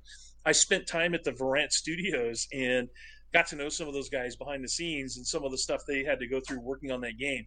And you know how they basically had to give every developer at Verant an unlimited level 50 characters so they would stop playing the game. so they basically had Yeah, to right. ruin the game for them. They did, yeah. They had to like basically overpower them so that they would stop wasting all their de- dev time playing the game, right? They had to create new content. Break and it not- for them and come on, get back to work. Yeah. Let's go. yeah so it's just it's it, for people who weren't there it's just hard to imagine how addictive that was everquest for average players myself included for a couple of years just highly addictive it's just you know one of those experiences that transcended gaming it became a way of life and Yeah. you know i would spend my holidays and my weekends and my evenings you know immersed in this world and playing with online friends again kind of a transformative experience Yeah. so EverQuest, and then I played every MMO after that, but none of them, even including World of Warcraft, ever matched the intensity of what that first experience was. So those are probably the There's some top fantastic four or titles. five. Just, Yeah. just very, very different experiences that you know for for different reasons. I mean, maybe the answer to the next question is similar to the ones you just pro- provided there. If you could strike any game from your memory and get to play it again, just come at it fresh and get to re-experience it for the first time, is there an obvious game that you'd pick? That's a good question. Because there's so many different ways you can look at it. When It's not an- it's not an easy- sense, there's a narrative, there's a combination. it, you know, because it, uh, you know the obvious one would be like EverQuest again, but I don't want to do that. I never want to do that again. In fact, I will Yeah, never a time and place thing too. because because of the yes because it's it's so addictive it's like so i deliberately don't play games like that anymore because i don't want You can To the have- well. yeah exactly so um yeah dude i don't know that's a really really good question i don't know if i have a good answer for you though That's okay. I mean, again, I mean, you've cited things like Red Dead as an and Uncharted Two as examples. There, there. I mean, I guess you don't go slipping down the MMO well on those ones, yeah right thankfully. um yeah maybe maybe red dead would be fun to be able to experience it but you know the reason i'm, I'm sort of hesitating on that is because i played red dead red dead 2 and it didn't have the same feel for Punch, me right it was yeah. just maybe it was just too polished or it was just trying to do too much i don't you know i maybe don't know there was a time and place element about the original. There's all Yeah, sorts of things that yeah could be reasons behind that. That's I mean that's totally fair enough. I don't blame you either. yeah well it's like we were just saying right it's like sometimes you can only do a thing the first time because then it's the first time it's gone Yeah. and then the magic is part of it because i played the first red dead too right and it wasn't the same right so it was kind of a linear sort of you know shooter and Yeah. red dead was like the first open world Yeah, western Red Dead Revolver. red dead revolver yeah yeah No, so that- that's fair. Yeah anyway So, as we wind things down there, we obviously mentioned some plugs and bits and pieces. Now, obviously, the mo- your most recent gaming launch, Days Gone, still available. PlayStation, go go pick it up. I think I can't remember. If, I- feel like it's a part of the PlayStation Plus collection. It's I mean, it's available through the PlayStation Plus um, new service that's kind of rolled out there as well with extra and deluxe and all those and premium and all those sorts of things. Uh, so please, if you if anyone watching, uh, sorry, listening has not yet tried Days Gone, please make sure to do so. Um, I will attest to, I mean, everything John's saying. I, as a consumer of it, I absolutely adored my time with the game. had a had a blast with it, and hopefully you do too. Um, and but- if you have any doubt, by the way, you can also play. You can also get it on Steam, Yes. and check out the check out the reviews, dude. There's something like um, seventy thousand active reviews from people who are who've proven they've not only bought the game but played the Played game. And I think you have to play it for a minimum of like I don't know how many hours before you can write a review. But dude, the reviews are ninety eight percent positive. So if you have any doubts about the game, you know once The they cleaned up all the technical issues and the frame rate and the streaming and it's smooth now. Um, the, the Steam version I hear is really really good, but yeah, the PC version is really really good. The PS5 version, I, I think the PS4 version is pretty good now as well. Yep. Um, and the other things I would recommend um, to plug two additional items is the art book. So again, I wrote the art book and then created it with the with the entire team, and it was published by Dark Horse. You can find it on Amazon. It's got it's more than just an art book. It's got a bunch of behind the scenes little articles written by most of the creative leads, and uh, just a fun book. It's like I had you know it's like that's the only large art book like that that that I've been involved with, and it was fun to put together. And then the uh, soundtrack, if you had if you don't have that, the Yes. official soundtrack, if you're a vinyl collector, um, that package turned out really good.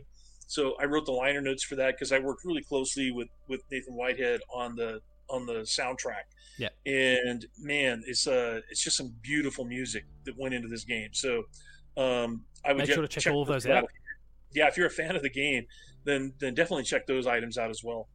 Make sure also, of course, to check out Liithos and what, what John's doing with Ashfall. You, obviously, we mentioned earlier there's books that you've you've published as well. So, what could people go and look at uh, look out for in that space?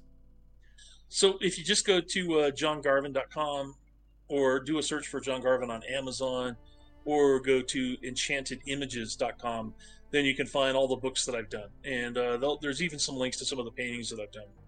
Fantastic. Please, uh, again, please make sure to check all of that out. And uh, finally, social media. If people want to reach out and get in touch, even just follow what you're up to currently, where should people go? biggest way to connect with me is on Twitter. So I'm very active on Twitter. I respond almost because I don't have that many followers. So you know, like guys like, uh, you know, Jaffe's got seventy thousand followers or something. I've only got like seventy five hundred. So I do a pretty good job of keeping in touch with anybody who's, especially if you're positive. You don't have to like my games. Um, I don't respond well to any kind of negativity about anything. So, dude, it's like I, you know, my mom taught me when I was in kindergarten that if you don't have something nice to say, don't say anything at all. I think that's a really good rule for Twitter that I wish more people would follow. oh yeah, Um, there's just there's just so little room in life to dwell on negativity about anything. So it's like my feed is pretty positive for the most part. I think if uh, you're not following me, you would enjoy it because you know we talk about more than just games, but we try to keep it pretty light and keep it pretty positive. that that's awesome to hear. So yeah, make sure to catch John on, on Twitter and. I guess uh, from from myself, thank you so much for coming on the show. As, as we mentioned earlier on, we've been talking about it for a while, and I'm, I'm thrilled that we finally got this chance to have a chat. And I mean, it was great to learn a little bit about all of these various chapters of your journey so far. And I think on behalf of well, on behalf of myself, but I think also the audience, we're all really excited to see what's to come. So thanks, John, so much for providing your time today. Well, thanks for having me. It was a blast, dude. This is like this two hours went by so fast. So I, Time flies when I, you're I having fun, right? I hope I wasn't. Uh, I hope I wasn't boring. No, no, not at all. That, that was I was fascinated the whole time, and I'm sure everyone listening was too. So again, thank you You so much for coming aboard the show and, and sharing this journey so far. And if anybody and if anybody from the press is listening to this podcast and trying to find a clickbait headline, please don't. or, or just shoot me a DM and I'll tell you exactly what you need that he said after the show or before the show. No. uh, again, yeah, uh, thank you so much for coming on the show. Thanks for having me, man. And listeners, as always, thank you so much for listening. I'll see you next time. Bye.